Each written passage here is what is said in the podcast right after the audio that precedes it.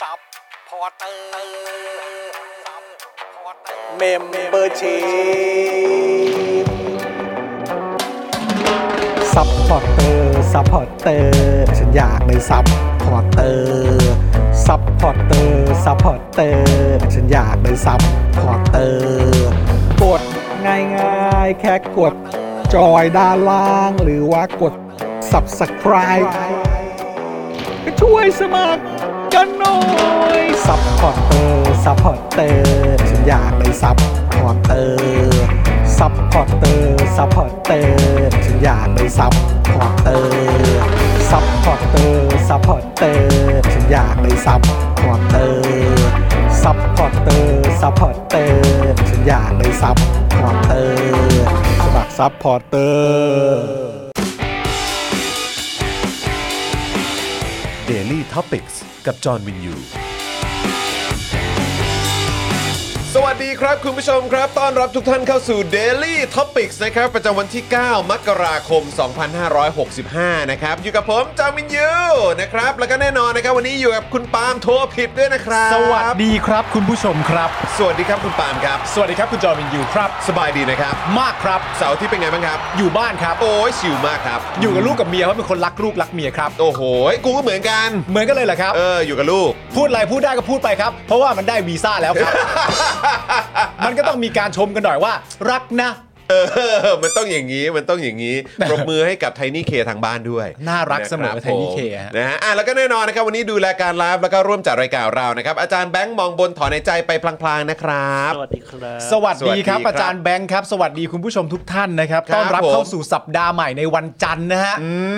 นะครับ เสาร์อาทิตย์นี่ทำอะไรกันบ้างก็เล่าให้ฟังนะฮะ ครับ ยาก อัปเดตมาได้นะครับ ก็เอ่อต้องขออภัยคุณผู้ชม เมื่อวันศุกร์ก็ดันไปบอกว่าเสาร์นี้ก็คือวันเด็ก อ่า นะครับ ซึ่งจริง ๆ แล้วต้องเป็นเสาร์ที่จะถึงนี้ เสาร์ที่ 14 เอ นะ อ นะครับ ต้องขออภัยด้วยนะครับ ก็แบบ ครับ คือไปไปนับว่า อ๋อ นึกว่าอันนี้เป็นเสาร์ที่สองแล้วไง อ่าน นะครับ ต้องขออภัยนะครับ แต่ว่ายังไงก็เสาร์ที่จะถึงนี้ ยังไงก็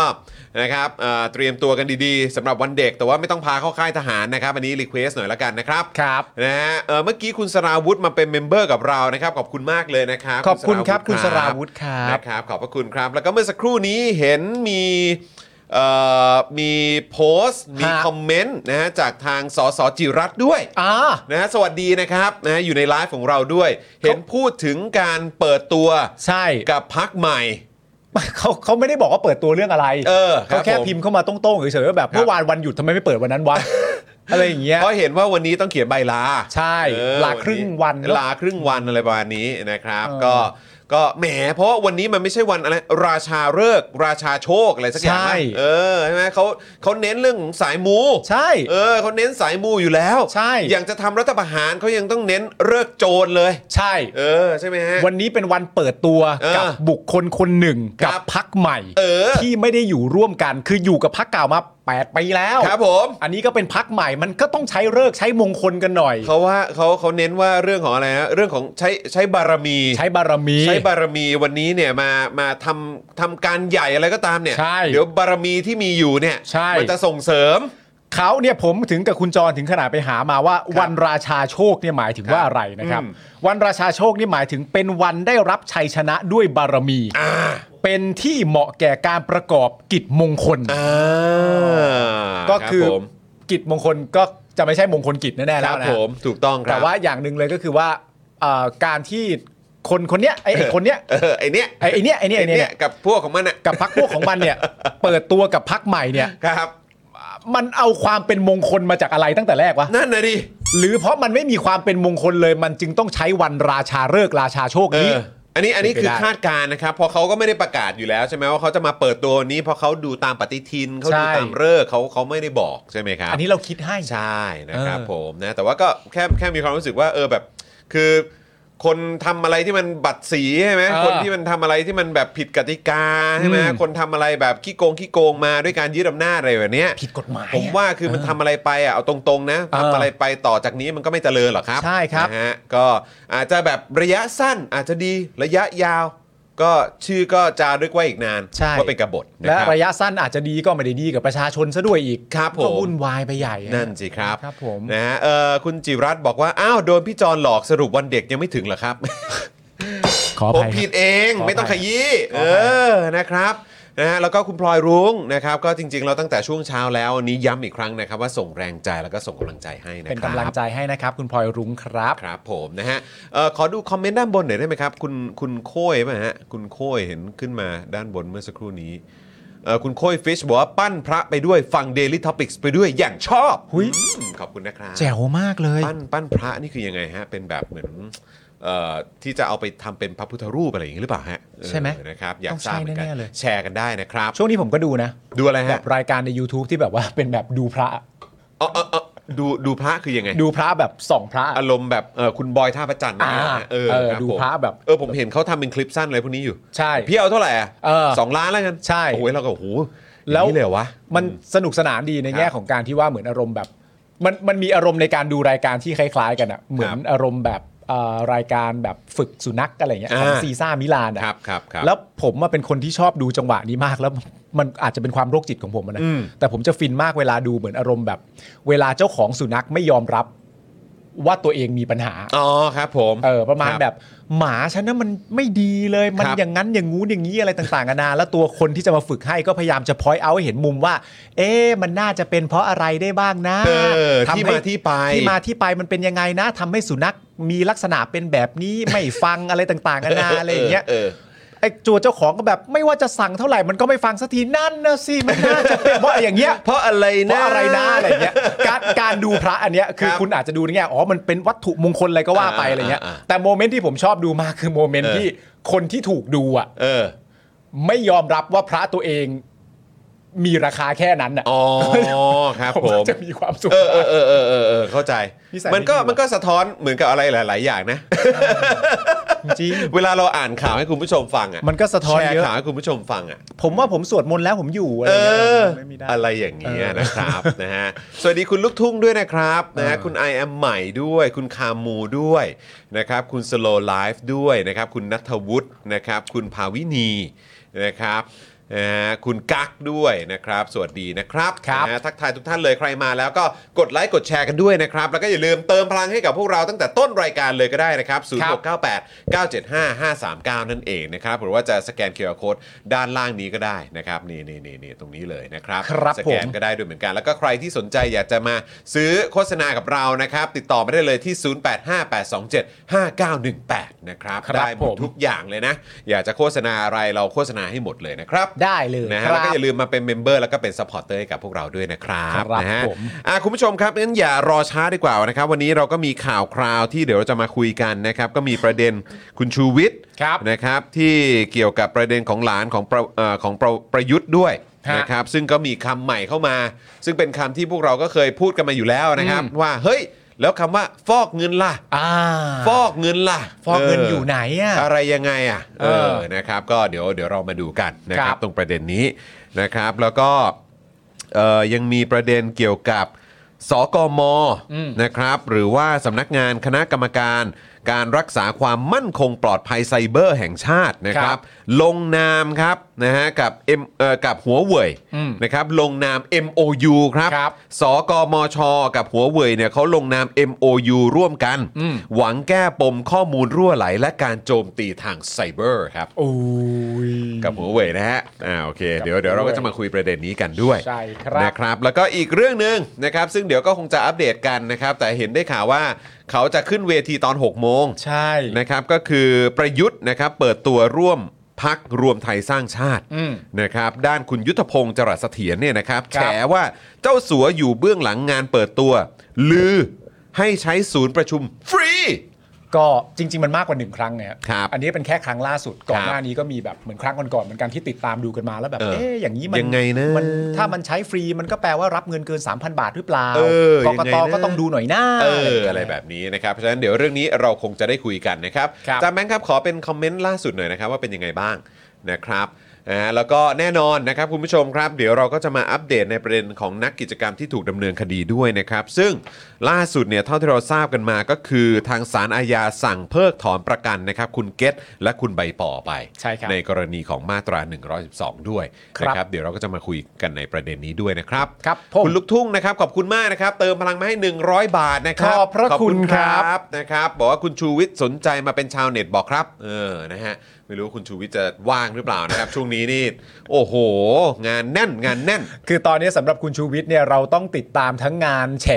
ที่ ครับ แฉกับสื่อ ครับ รวมถึงงานพิมพ์ อ่า ที่พิมพ์ใน Facebook ตัวเอง ครับ อันี้ ผม ก็ต้องตามไม่ให้ห่างเลยนะ ค ฮะ รับผมถูกต้องนะครับนะฮะอ่ะโอเค เดี๋ยวเรามาขอบคุณผู้สนัมสนุนใจเดียวเรากันก่อนดีกว่า ได้เลยนะครับ นะครับ คุณผู้ชมครับ เราเริ่มกันที่โทมิเกียวซาครับผ ค ม รับ โทมิเกียวซา80 ปีตำนานความอร่อยไส้แน่นกรุบ กลมกล่อมนะครับทำมือแบบจานต่อจาน สั่งได้ที่ Facebook โทมิเกียวซาออฟฟิเชียลนะครับ ครับผมนะครับแล้วก็แน่นอนครับตั้งฮกกีบะหมี่กวางตุ้ง เมื่อวานนี้เพิ่งไปมา อ่า เออนะครับอร่อย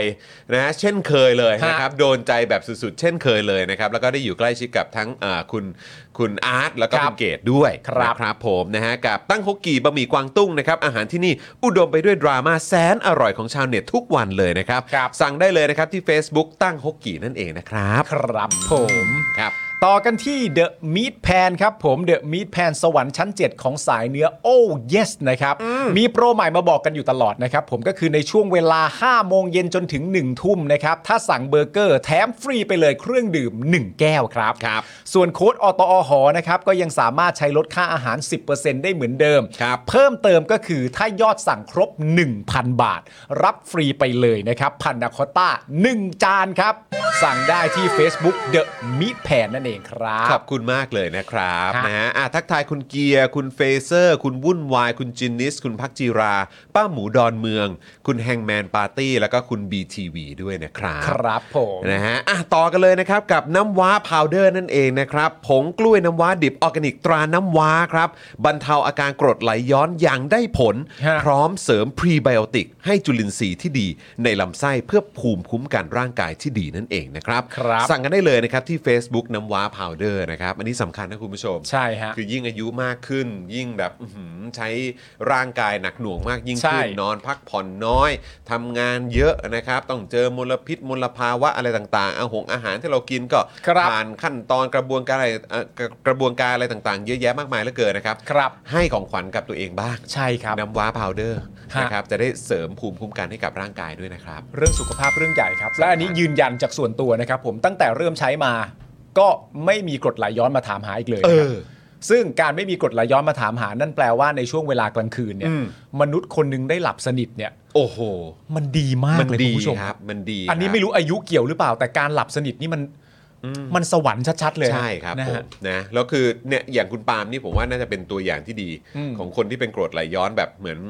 เขาเรียกว่าอะไรอ่ะ จากไลฟ์สไตล์ด้วยไง ใช่ เพราะคุณก็ทานของเผ็ดแล้วมันคือความสุขของคุณไง ใช่ ไหมแต่ว่าอ่ะอย่างน้อยเราก็มีตัวช่วยอย่าง ใช่ น้ำว้าพาวเดอร์มาช่วยตัดเรื่องของกรดไหลย้อนได้เนี่ย ใช่ โอ้โหโคตรดีอ่ะ ดีมาก แล้วนี่คือในพาร์ทด้านอื่นๆด้วยนะคุณผู้ชมก็คือในเรื่องของเออการขับทงขับถ่ายอะไร ใช่ ต่างๆที่มันดีอ่ะ ฮะ มันก็ไปส่งผลกับภูมิคุ้มกันภูมิต้านทานในร่างกายด้านอื่น ๆด้วยเหมือนกันนะครับ ครับผม ครับผม เราต่อกันที่ XP Pen ครับผม โอ้ XP Pen เมาส์ปากการะดับโปร เขียนลื่นคมชัดทุกเส้น เก็บครบทุกรายละเอียดในราคาเริ่มต้นไม่ถึงพันนะครับ ดูข้อมูลเพิ่มเติมได้นะครับที่เพจ XP Pen Thailand ครับ รับรองว่าคุ้มค่าโดนใจแบบสุดๆ เลยนะครับผมมี ครับ ตัวเลือกเยอะแยะมากมาย ราคาย่อมเยาวนะครับ แถมถ้าเกิดเข้าไปในโซเชียลมีเดียของเขาเนี่ยเขาก็มีเหมือนแบบแรงบันดาลใจ มีตัวอย่างมีคอมมูนิตี้ของคนที่ทำดิจิทัลอาร์ตด้วยนะครับ ครับผม นะฮะต่อกันด้วยนี่เลยครับ จินตรักษณ์คลินิกนั่นเอง เชิญครับหมอเชษฐ์ครับ ฮะ นี่ นี่นะฮะจมูกพังเบี้ยวทะลุระเบิดมาจากไหนนะครับมาให้คุณหมอเชษฐ์แก้ให้ได้หมดทุกรูปแบบเลยนะครับเขาคือคนที่โรงพยาบาลทั่วไทยโยนงานยากมาให้แก้เสมอเลยนะครับรู้กันเฉพาะคนในวงการนะครับเทพจริงเรื่องงานซ่อมจมูกพัง ต้องหมอเชษฐ์จินตรักษณ์คลินิกนะครับ ครับ สอบถามได้เลยที่นี่ครับ Facebook จินตรักษณ์คลินิกนั่นเองนะครับ ครับ ไปสอบถามได้เลยสบายใจได้ครับ ครับ มั่นใจได้แน่นอนครับ นี่คือหมอเชษฐ์นะครับ ถูกต้องครับผม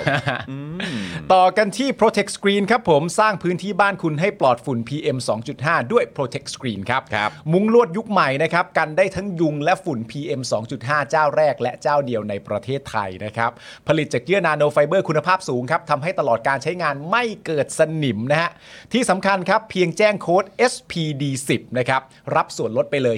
10%สอบถามข้อมูลเพิ่มเติมได้นะครับ ที่ Facebook Protect Screen หรือว่า Line ID ครับ @ps2288 หรือโทรไปสอบถามรายละเอียดกันได้นะครับ ที่ 020282288 ครับ อืมนะครับก็เอ่อการยุงการฝุ่นครับ ฮะสำคัญครับ เรื่องฝุ่นนี่คือกูแบบปวดหัว จนแบบตอนนี้ท้อใจแล้วกูกูแบบว่าใช้บริการ Protect Screen แล้วกัน นายจรตาแดงฮะ ครับผม ครับผม นะฮะคือน่าจะสบายใจที่สุดนะครับ ใช่ เออนะครับเอ่อคุณมุกบอกว่าลุงตู่เข้างานไปแล้วแอบแวะมาส่อง โอ้ได้เลย ขอบคุณนะครับ คุณมุกส่งรูปมาด้วยเดี๋ยวอีกสักครู่เดี๋ยวผมจะเอาภาพขึ้นมาโชว์ให้ดู ว่าคุณมุกไปถึงงานแล้วนะครับ แล้วก็เจอใครบ้าง คุณมุก ครับ เอาอย่างนี้ได้ไหมแบบ ฮะ เราก็รู้จักกันอะ ครับ ฝากติดตามตลอดทั้งงานเลยได้ ปะ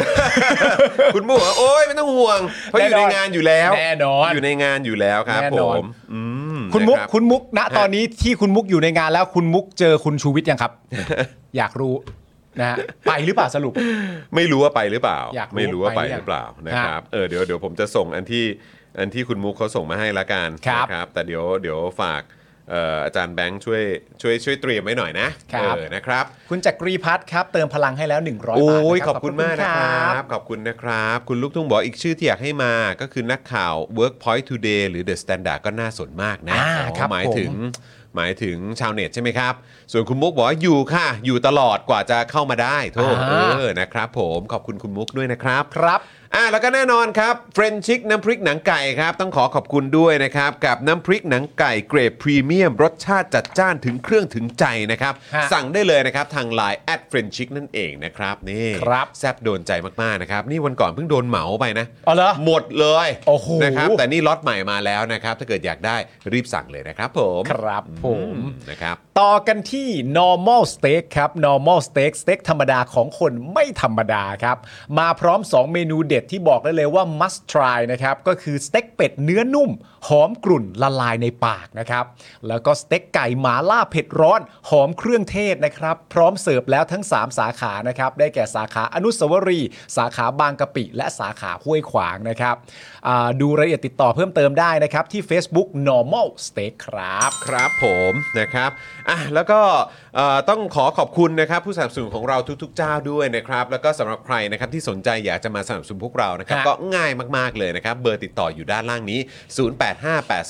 0858275918 นะครับวันละ 999 เท่านั้นเองนะครับ999 บาทนะครับสนับสนุนเรากันแบบรายสัปดาห์รายเดือนก็จะมีส่วนลดให้ด้วยนะครับยังไงใครสนใจโทรเข้ามาได้เลยนะครับพ่อหมอรอรับสายอยู่นะครับ ครับผม นะฮะ อ่ะแล้วก็ต่อกันด้วยนี่เลยครับสำหรับคอร์สนะครับที่จะมาช่วยนะครับสำหรับคนที่ทำคอนเทนต์ออนไลน์นะครับคนที่ทำเอ่อเหมือนทำธุรกิจในโลกออนไลน์ด้วย ครับ นะครับแล้วก็ตอนนี้เจอปัญหา reach ตกลงไปนะครับหรือว่าค่ายิงโฆษณาเนี่ยโอ้ยทำไมมันแพงแพงจังเลยเนี่ยนะครั ครับ บ เรามีวิธีมาช่วยเหลือพวกคุณนะครับ ครับ ผ่านคอร์สนี้เลยนะครับ กับวิธีลดค่าโฆษณา และขยายฐานลูกค้านะครับ ด้วยการเพิ่ม Organic Reach จากการนับคะแนนและการบริหารโพสต์นั่นเอง คอร์สนี้เนี่ยนะครับเรียนผ่านคลิปยาว 30 นาที และ PDF 11 หน้านะครับ เรียนรัดเรียนไวเข้าใจพื้นฐานไปใช้กับโซเชียลมีเดียได้ทุกแพลตฟอร์มเลยนะครับ ครับ ค่าคอร์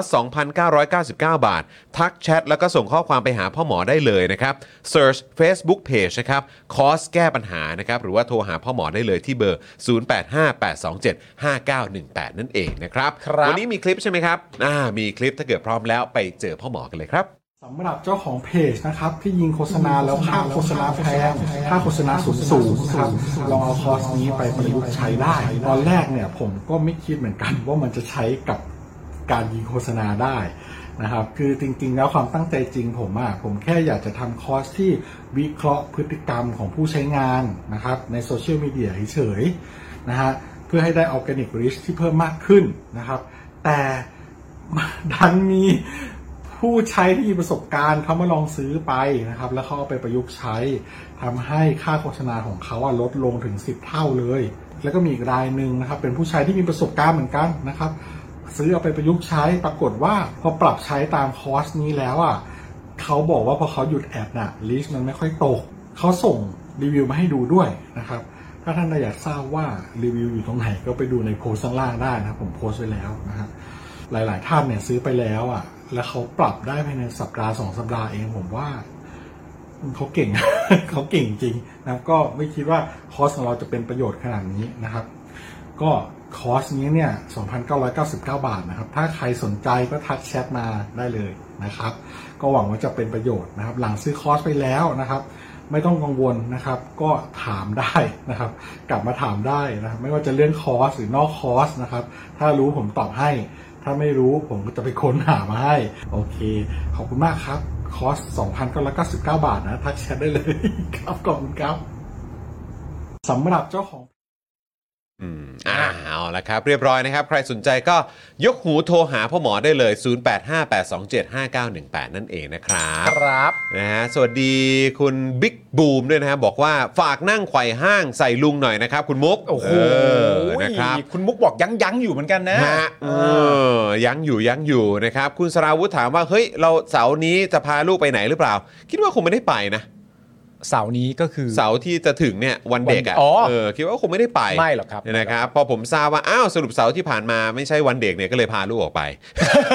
นะครับก็เลยรีบพาออกไปก่อนนะครับ แล้วก็เดี๋ยวเสาร์ที่จะถึงนี้ก็คิดว่าคงอยู่บ้านชิวๆอยู่กับคุณปู่อะไรแบบนี้ดีกว่า ใช่ฮะ นะครับ ผมไม่ค่อยเที่ยววันอะไรต่างๆกันานาที่มันเป็นวันเทศกาลอยู่แล้วนะ เนอะ ครับ เออนะครับไม่อยากไปแบบเออคนเยอะมัน ใช้วันอื่นไป ยู่แต่ถ้าเกิดว่าเออใครชอบไปคือมันก็มีนะคือ มี คนที่ชอบไปแบบอุ้ยแบบว่าคนแน่น ๆ คนเยอะๆเนี่ย มันก็สนุก มันได้อีกบรรยากาศ ใช่ นะครับนะฮะคุณนายรับกินคองบอกว่าเมื่อเช้าสาระเน้นๆ กับอาจารย์วินัย อ่า เออเมื่อเช้านี้ก็สนุกมาก ใช่ นะครับคุยกับอาจารย์วินัยเจ้มจนมากเลย ใช่ อืม แล้วไปคุยเรื่องอะไรอ่ะ ฮะ เรื่องแบบไออาร์เซนอลแมน เอ ซี อ อะไรไปคุย เอาก็ต้องพูดนิดนึง เออ เออ ก็ตามสไตล์เด็กปืนนะนะ แล้วทำไมต้องไปคุยแบบเหมือนแบบคน อะไรฮะ ทำใจแบบเออ คน มัก็ คนทำใจอะไรฮะ อาจจะประมาณนั้นแหละ ก็ ประมาณนี้แห ก็ ละะไร เออเป็น ย่างงี้ย เป็นพวกเอ่ออ่อนน้อมถ่อมตน อ๋อ เอออ่อนน้อมถ่อมตนเออครับผม เออก็คนละประเภทกับกูแหละ คนละสไตล์กัน อ๋อคนละสไตล์ กันคนละสไตล์กัน อ่าแฟนนอนก็แฟนนอน แฟนนอนก็เป็นอย่างงี้แฟนนอนเป็นอย่างงี้ แฟนนอนก็ประมาณนี้ เออ ชนะก็ ชนะก็ให้ค่อยค่อยโพสต์ว่าอ๋อ เออ กู๊ดเกม กูดเกมกูดเกมครับผม นะ แหมเป็นเกมที่ดีมากเป็น อ่า เกมที่สนุกเหลือเกิน ใช่ เออเป็นฟิลนี้ แล้วถ้าเกิดแพ้ขึ้นมาก็ ฮะ แบบว่าโอ้โหวันนี้อีกทีมหนึ่งเล่นได้ยอดเยี่ยมจ เอ ริง อหรือไม่ก็เงียบไปเลย เอ๊ะทำไม จะไม่ กู จะไม่มีการมาเอ่อขิงทับตัวเองแน่นอน ๆทำไมกูทำอย่างนี้ไม่ได้วะ วะกูเป็นอะไรวะ ก็เรียกว่าคนละจริตกัน อ๋อโอเคโอเค คนละจริตกัน เข้าใจ เฮ้ย เข้าใจ แต่วันก่อนเพิ่งดูอะไรนะเลเกอร์สเจอกับคิงส์ใช่ไหม อ่า คิงส์ใช่ไหม ใช่ เออนั่นแหละก็เอ่อดูเหมือนมีดราม่าตอนท้ายเหรอ มีเหมือน เพราะคะแนนใกล้กันมาก ใช่ เออใช่ไหม ก็เลยแบ ครับ บ เดือดๆหน่อย เห็นแบบ ะไรงี้ย ช็อตสุดท้ายแล้วแบบว่าเอ้ยผมโดนฟาวล์อ่ะ ใช่ แต่ณ เออ ตอนนี้สำหรับเลเกอร์ก็คงจะเดือดทุกนัดนั่นแหละ เพราะว่าอ่านน่าจะในจบฤดูกาลนี้เนี่ย ครับ ณเลอบอนเจมส์เนี่ย อ่า น่าจะเป็นผู้เล่นคนใหม่ อืม ที่ทำแต้มสูงสุดในประวัติศาสตร์ NBA หัวขนาดนั้นเลยเหรอ ซึ่งแบบเป็นตำแหน่งที่แบบเป็นคะแนนอยู่ที่คารีมอับดูจาบา เออ มาหลายต่อหลายปีมากและหลายคนเชื่อกันว่ามันจะเป็นมันจะเป็นสเตตสเตตหนึ่งสถิติหนึ่งที่มันจะไม่ถูกทำลายแน่ คืออารมณ์ว่าคงอยู่ยาวไปตลอด คง กาล อยู่ไปเป็นจนสุดท้ายก็ไม่มีใครทำอะไรได้อะเพราะมันสูงเหลือเกินอะแต่ว่าล่าสุดน่าจะแบบในฤดูกาลนี้ก็น่าจะเสร็จคุณเลอบอลเขา โอ้โห ในปีที่ โอ้โห 20 ของเขา แล้วคืออันนี้คือเขานั่นเขาคิดเออเขาเรียกอะไรมีเพลย์ออฟมีอะไรหรือยังเนี่ย ยังครับ ยัง ตอนนี้ ใช่ไหม ก็ยังอยู่ใน regular season อยู่ คิดว่าปีนี้ใครใครมาฮะ ปีนี้ณตอนนี้ทีมที่โดดเด่นเนี่ยก็น่าจะเป็น 2 ทีมก็คือบอสตันเซลติก เออ กับทีมมิลวอกกี้บัคสองทีมนี้ มีวอกกี้บัค มิลวอกกี้บัค ทำไมอ่ะ อยู่ดีๆเพ่ออะไร มันมีนักบาสคนหนึ่ง เออ ซึ่งแบบผมแบบโคตรรักเลยนะ เออ โคตรรักในความพยายามเขาเลย เพราะเขาเป็นนักบาสมาจากประเทศกรีก อ๋อครับผม ชื่อว่า อ๋อเป็นชาวต่างชาติ เป็นชาวต่างชาติ ชื่อว่าและชื่อเรียกยากมากชื่อว่าจีอานิสอัตเตคุมโป อัตเตคุมโป อัตเตคุมโป เออครับผม เป็นชาวกรีกที่ตอนแรกแบบตัวสูงมาก เอ นะ อ สูงประมาณ6ฟุต11อ่ะ แล้วตอนนี้คือเตี้ยแล้วเหรอ ตอนนี้ไม่เตี้ยฮะ แต่ตอนแรกที่เขาสูงเนี่ย ครับ เขาสูงแบบผอมเก้งก้างมาก อ๋อ และอยู่ดีเขาก็พัฒนาบอดี้ตัวเองกลายเป็นผู้เล่นคนหนึ่งที่เหมือนเป็นผู้เล่นที่แข็งแกร่งที่สุดในลีกอะ โอ้ เหมือนแต่ก่อนเราจะพูดถึงแชกใช่ อ่า ปะ่ะ อ่า ที่เวลาแชกอยู่ใต้แป้นก็คือว่า ครับ โดดหนีได้โดดหนีดีกว่า ครับผม ณตอนเนี้ยคนคนเนี้ยเป็นลักษณะแบบนั้นแต่เล่นอีกตำแหน่งหนึ่ง อ่า เป็นอย่างนั้นเลย แล้วเขาเขาเขาเล่นเป็นตำแหน่งอะไร เขาเล่นเป็นตำแหน่งประมาณแบบ small forward power forward ประมาณ อ่า นั้น ก็คือตัวทำแต้ม เป็นตัวทำแต้มของทีมเลย เออ ทำ โอ้ แต้ม แต่ สูง แต่ มาก ตัวสูงด้วย ตัวสูง ล่ำด้วย ตัว แข็ง สูง แกร่ง ใหญ่ เออ แขนยาว เออ ขายาว เออ เล่นเกมป้องกันก็ได้ เออ เล่นเกมบุกก็ได้ เฮ้ยครบเครื่อง ครบเครื่องเสียอย่างเดียวคือลักษณะการชูตที่เป็นจัมป์ช็อตแบบชูตอย่างเงี้ย อืม อันเนี้ยยังไม่ค่อยแม่นเท่าไหร่ อ๋อ นักถ้า แต่ เติม แต่เขาก็ยังอายุเอ่อเอ่อยังอายุน้อยปะ น้อย อายุน้อยเอ้ยยังมีเวลา เก่งเก่งมาก ออโอ้น่าสนใจครับ เก่งมาก น่สนใจ เก่งมาก โอ้มีเรื่องให้คุยเยอะนะฮะ เรื่องกีฬาเรื่องอะไรต่างๆ พวกเราก็สายพวกนี้กันอยู่แล้วนะครับ ค ก็ รับ น่าจะเมา ผม กันได้นะครับ ฮะ นะฮะคุณมุกนะครับเป็นยังไงบ้างอ่ะเดี๋ยวเอาเอาบรรยากาศที่คุณมุกส่งมาให้ดูก่อนไหม อืม เอาภาพนิ่งก่อนว่าคุณมุกบอกว่าพอไปถึงปุ๊บเนี่ยเจอใคร ครับ นะครับมีคนถามว่าเจอคุณชูวิทย์หรือเปล่าเจอคนนี้ เอ้า มาเป็นสแตนดี้เลยว่ะ เออ เสื้อนี่คงไม่ใช่ตัดต่อเนอะเสื้อนี่คงใส่จริงมั้ง ผมว่าใส่ถ่ายไปแล้วแห เอ ละ อ แล้วก็แบบไปถ่ายที่สตูดิโอถ่ายภาพหรืออะไรสักอย่างอะ ดีๆสักที่หนึ่ง เนอะมันคงต้องมีอ่ะ เออ ไปถ่ายที่แบบสตูไหนก็ไม่รู้เหมือนกัน เออ เออ นะครับ แล้วก็คุณมุกก็น่ารักมาก ส่งคลิปมาให้ด้วยครับ นะฮะ ลอง ลองดูคลิปกันหน่อยไหม อ่า เออ นะครับว่าบรรยากาศเป็นอย่างไร อันนี้ อันนี้คือมันจะไม่มีเสียงเราใช่ไหมเออ น่าจะตัดเข้าคลิปไปเลย อ่ะ ลองดูคลิปสั้น ๆ นี้ครับ ตอนที่กำลังจะเข้างานนะเดี๋ยวลองดูนะครับ คุณมุกส่งบรรยากาศตอนที่ลึงตื่อลึงตู่นะฮะกำลังเข้าไปในเขาเรียกว่าอะไรอ่ะ พื้นที่อีเวนต์อืมนะครับ มายัง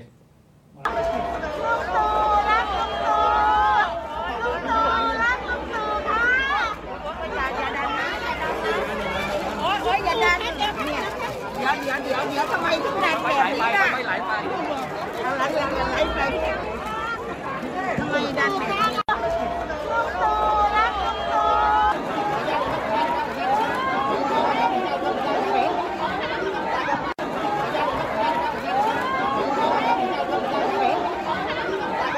อันนี้นะ เออ โอเคครับผมนะฮะ ก็ แต่เราก็จะมีความรู้สึกว่า ก็จะอารมณ์แพทเทิร์นนี้เนอะ ลุงตู่ ก็จะมีเสียงเป็นแบบ รักลุงตู่ อันนี้คือคือไม่ได้ไม่ได้เฉพาะเจาะจงนะ แต่ว่าก็ส่วนใหญ่จะเป็นเสียงแบบเอ่อคุณคุณป้าคุณน้าอะไรต่างๆ จะทรงประมาณนี้แล้วก็ต้องมาพร้อมกับดอกกุหลาบ ใช่ หรืออะไรแบบนี้ เอามาให้ นะครับแต่เมื่อกี้ที่งงเอ้ยทำไมต้องดันกันด้วย ไม่ต้องดัน แล้วไปอยู่ตรงนั้นกันทำไมเล่าเอ เอ๊ อะ ทำไมต้องดันกันอย่างนี้นะ เออฮะ เข้ามาใกล้ชิดแบบลุงตู่ง่ายๆไม่ได้เหรอเดี๋ยวดันไปดันมาลุงตู่เจ็บทำไง เออ คุณมุกบอกว่ากระแทกจริงค่ะ เสียงรองเท้านี่ คือเราเองรองเท้าหาย ว้าย รองเท้าหายเลยคุณมุก ตายแล้ว โอ้ยตายแล้ว โถเอ้ย โอ้ยเดินเท้าเปล่าหารองเท้าอยู่นานเลย โอ้ยตาย อันนั้น แล้ว ไม่ไม่ใช่เสียงคุณมุกใช่ไหมลุงตู่รักลุงตู่อันนั้นไม่ใช่เสียงคุณมุกใช่ไหมไม่ใช่นะ เราจำเสียงคุณมุกได้ เออ นะ คุณมุกไม่ได้เสียงอย่างนั้น ไม่ นะ ใช่หรอก คุณมุกไม่ได้ดัดเสียงใช่ไหม ครับผม เ โอ้ย ลุง คุณ ตู่ มุก รักลุงตู่ขอนั่งไขว้ห้างหน่อยอะไรอย่างเงี้ยไม่ใช่ใช่ไหม เราไม่รู้แบบจะจำแบบว่าจำคุณมุกได้หรือเปล่านะ อ่า เออนะคุณมุกอยู่ใกล้ขนาดนั้นนะไม่รู้แบบ ใช่ เออเออเขาเรียกอะไรเหลือบเหลือบตาสบตากันหรือเปล่า ผมว่าเขาจำได้นะ ไม่รู้จำได้ไห ผม มว่าเขาจำได้ เพราะว่าถ้าผมเป็นเป็นตัวเขาอ่ะ เออ ผมจะคิดถึงคุณมุกตลอดเวลา ผมว่ายังไงผมก็จำได้ ไขว่ห้างคนไขว่ห้างเออไขว่ห้างอืม กูทำรัฐประหารเข้ามา เออ แต่มีคนไขว่ห้าง เออ มันก็เข้าใจเลือกเรื่องโกนนะ โอ้ครับผมนะฮะเออแล้วคุณเห็นป้ายป่ะ ที่แบบอันนี้ไม่รู้จริงหรือเปล่า พอดีผมไปเห็นของเพจเอ่อ Buffalo g a g อะ อ่า ที่เป็นแบบคือเหมือนชูป้ายอะชู อ่า ป้าย ชูป้ายเชียร์ลุงตู่อะ อ่า เดี๋ยวเดี๋ยวผมเปิดให้ ยังไม่ ดู เห็นอ่ะ แล้วแบบว่าเป็นเนี่ยเนี่ยเนี่ยเนี่ยเนี่ยเอ้ยอยู่ไหนเอ้ยเมื่อกี้เพิ่งเห็นอยู่เดี๋ยวกันนะ ลุงตู่รักลุงตู่ คือเหมือนเหมือนมาจากอันเนี้ยครับ เหมือนมาจากว่าแคปแคปมาจากไอ้ตัวตัวที่เขาแบบโปรโมทงานกันอะเนี่ย อ๋อฮะ เขาเขียนว่าอะไรแคปชั่น แคปชั่น นายกเดินหน้าต่อไป เออ เออ ก็คือทำ เข้าใจป่ะ เหมือนบรีฟอะเหมือนบรีฟอะซึ่งอันนี้ผมเก็ตเลยนะเว้ย เพราะว่าแบบเวลาเวลาเราแบบลงลงขอบคุณลูกค้า เออ หรือว่าลงแบบที่ลูกค้าซื้อมา แล้วก็แบบว่าเออแบบซื้อโฆษณาหรือซื้อ เออ โพสไอจีโพส เอออ อะไรต่างๆ Facebook ของเราอะ เออ แล้วเขาก็จะบอกอ่ะแคปชั่นว่าประมาณนี้ เออ ฟิกว่าประมาณนี้นะ เออ หรือว่าเออแบบขอให้มีคีย์เวิร์ดอะไรประมาณนี้แต่แคปชั่นประมาณเนี้ยแล้วเขาก็ก๊อปคำว่าแล้วเขาก็เลยเขียนว่าแคปชั่น แล้วก็ลงมาอีกบรรทัดนายกเดินหน้าต่อไปหรือประมาณนี้ฮะ ซึ่งก็เลยกำลังคิดไอ้เฮี้ยมันคือภาพจริงเปล่าวะ หรือมันคือมันพารอดี้ปะวะ ไม่รู้ เออเออเปิดแล้วดู เออเดี๋ยวเปิดอีกที ดูดูป้ายอื่นดูป้ายอื่น มันมันมันอ๋อป้ายอื่นน่ะเหรอ อ่า ลุงตู่เดินหน้าต่อไปเรารักลุงตู่แรงงานอะไรก็ไม่รู้ อ่า แต่ ก็ประมาณนี้ใช่ไหม แต่ รัก วอ ลุง ร์ดิ้ง ตู่ มันคล้ายๆกันครับ เออ ใช่ ก็อาจจะเป็นคนเนี้ยถ้าเป็นภาพจริงก็คือว่าเขาเขาดันไปเขียนคำว่าแคปชั่นด้วย เออ มันก็เลยแคปชั่นลุงตู่เดินหน้าต่อไป เออ แต่มันก็ ผมไม่รู้ว่ามันของจริงเปล่าวะมัน เออ ไม่ใช่มันไม่ใช่มันไม่ใช่ของปลอมใช่ไหม ไม่รู้อ่ะ ผมขออนุญาตได้ไหมผมขออนุญาตแคปจากบัฟเฟ o ลแก๊กได้ไหมเออแล้วเดี๋ยวลองเอาให้คุณผู้ชมดูนะ เออนะฮะขออนุญาตนะเออนะครับ แล้วก็เดี๋ยวเดี๋ยวลองให้คุณผู้ชมดู แต่ผมคิดว่าก็คงของจริงแหละ อืม เพจเขาแบบ จะเจออะไรฮาๆแล้วก็จะเอามาแชร์ต่ออยู่แล้วนะครับ เดี๋ยวกันนะ เดี๋ยวส่งให้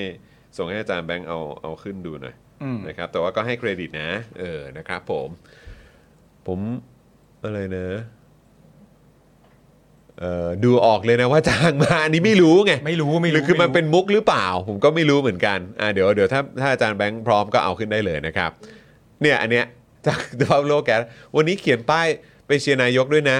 ให้เขียนว่าอะไรคะแคปชั่นนายกเดินหน้าต่อไป นี่ก็จัดมาอย่างนี้เลยหรือเปล่า ก็ก็เลยมาเป็นแคปชั่นนายกเดินหน้าต่อไป จริงเปล่าวะเออ ไม่รู้อ่ะ ไม่รู้เหมือนกัน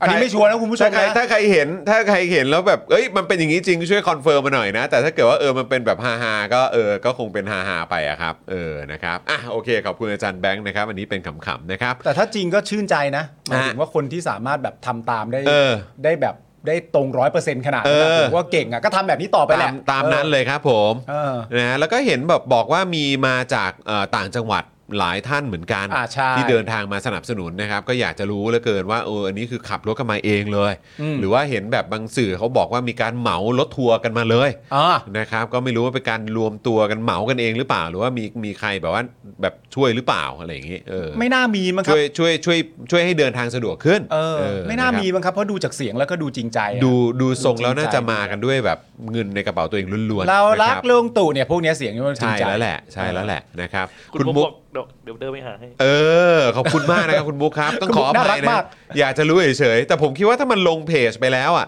หรือว่าลงโพสต์ไปแล้วก็คงมีคนไปเก็บไปแล้วแหละ ใช่ เออนะครับ แต่ว่าถ้าเกิดว่าเจอของจริงนี่คงหาครับ ครับผม ถ้าเจอของจริงนี่คงหานะครับ ก็โทษไม่ได้นะฮะถ้าเป็น ใช่ เรื่องจริงก็ถือว่าบรีฟไม่ดี ใช่ถู อ่ะ ต้ ก็ อง จะไปโทษที่คนชูก็ไม่ได้ด้วย ใช่ครับ นะ ผมนะครับอ่ะงั้นเราจะไปข่าวไหนกันก่อนดีอ่ะ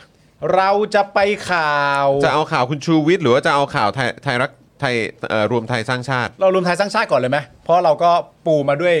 เนอะ ประยุทธ์ เลยแล้วกัน แล้ว อ่า อ่า โอเคโอเคได้ครับผมนะครับอ่ะงั้นเอ่อมากันที่ประเด็นนี้ก่อนละกันนะครับ วันนี้เนี่ยประยุทธ์นะครับก็แม่ทำตามขั้นตอนนะ อ่า อืมทำตามขั้นตอนนะครับ ด้วยการยื่นหนังสือลากิจช่วงบ่ายครับ ครับ นะเดี๋ยวจะมีปัญหาเนาะ ใช่ นะครับคาดว่าเพื่อหลีกเลี่ยงการถูกคอรหาครับ อืม คือต้องหลีกเลี่ยงอีกเหรอครับ ทุกวันนี้ผมก็ก็ก็เขาก็เขาก็ค่อนข้างตั้งคำถามกันอยู่เยอะนะ คือถ้าจะหลีกเลี่ย ใน งกา การ รลงพื้นที่อ่ะ ใช่ อืม คือถ้าจะหลีกเลี่ยงการคอรหาจริง ๆ เนี่ย ไม่น่าจะใช่ประเด็นนี้มั้ งฮะ นั่นสิครับ ครับ เออ นะฮะ คาดว่าเพื่อหลีกเลี่ยงการถูกครหานะครับ ว่าใช้เวลาราชการในการร่วมกิจกรรมทางการเมือง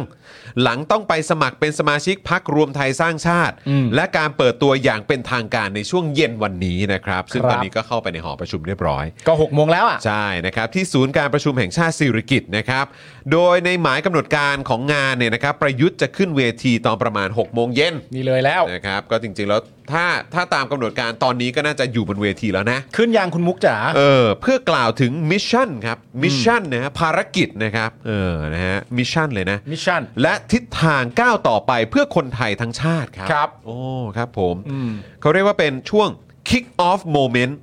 รวมใจรวมไทยสร้างชาติครับผม ครับผมคิ kick off moment ว่ะ กออฟ เ นี่ก็สำหรับฟุตบอลก็เหมือนเริ่มเตะ ครับผม นะครับผม มิชชั่นนี่ก็เหมือนแบบเหมือนเหมือนเหมือนเป็นภารกิจทางการทหารเลยนะ เออ ใช่ เออมิชชั่น มิชชั่น เออครับ ตึงตึง ตื่นตื่นตื่นตื่นตื่นตื่น มิชชั่นเลยคิกออฟนี่หมายถึงแบบเริ่มเกมนะฮะ แต่ว่าคิกออฟในความหมายนี้อาจจะหมายถึงเตะออกนะ ก็นั่นดีฮะ คิกออฟไปเลยฮะ แต่คิกออฟเริ่มเกมนี่กูว่าก็อื้อหือคือมึงก็นอกเกมมาตั้งนานแล้วนี่หว่า เออ ด้วยการยึดอำนาจเนี่ยเออครับ ไม่น่า ผ เอาคำศัพท์ที่เป็นกติกาอะไรมาใช้แบบนี้เลยนะฮะ คือมันดูมันไม่มัน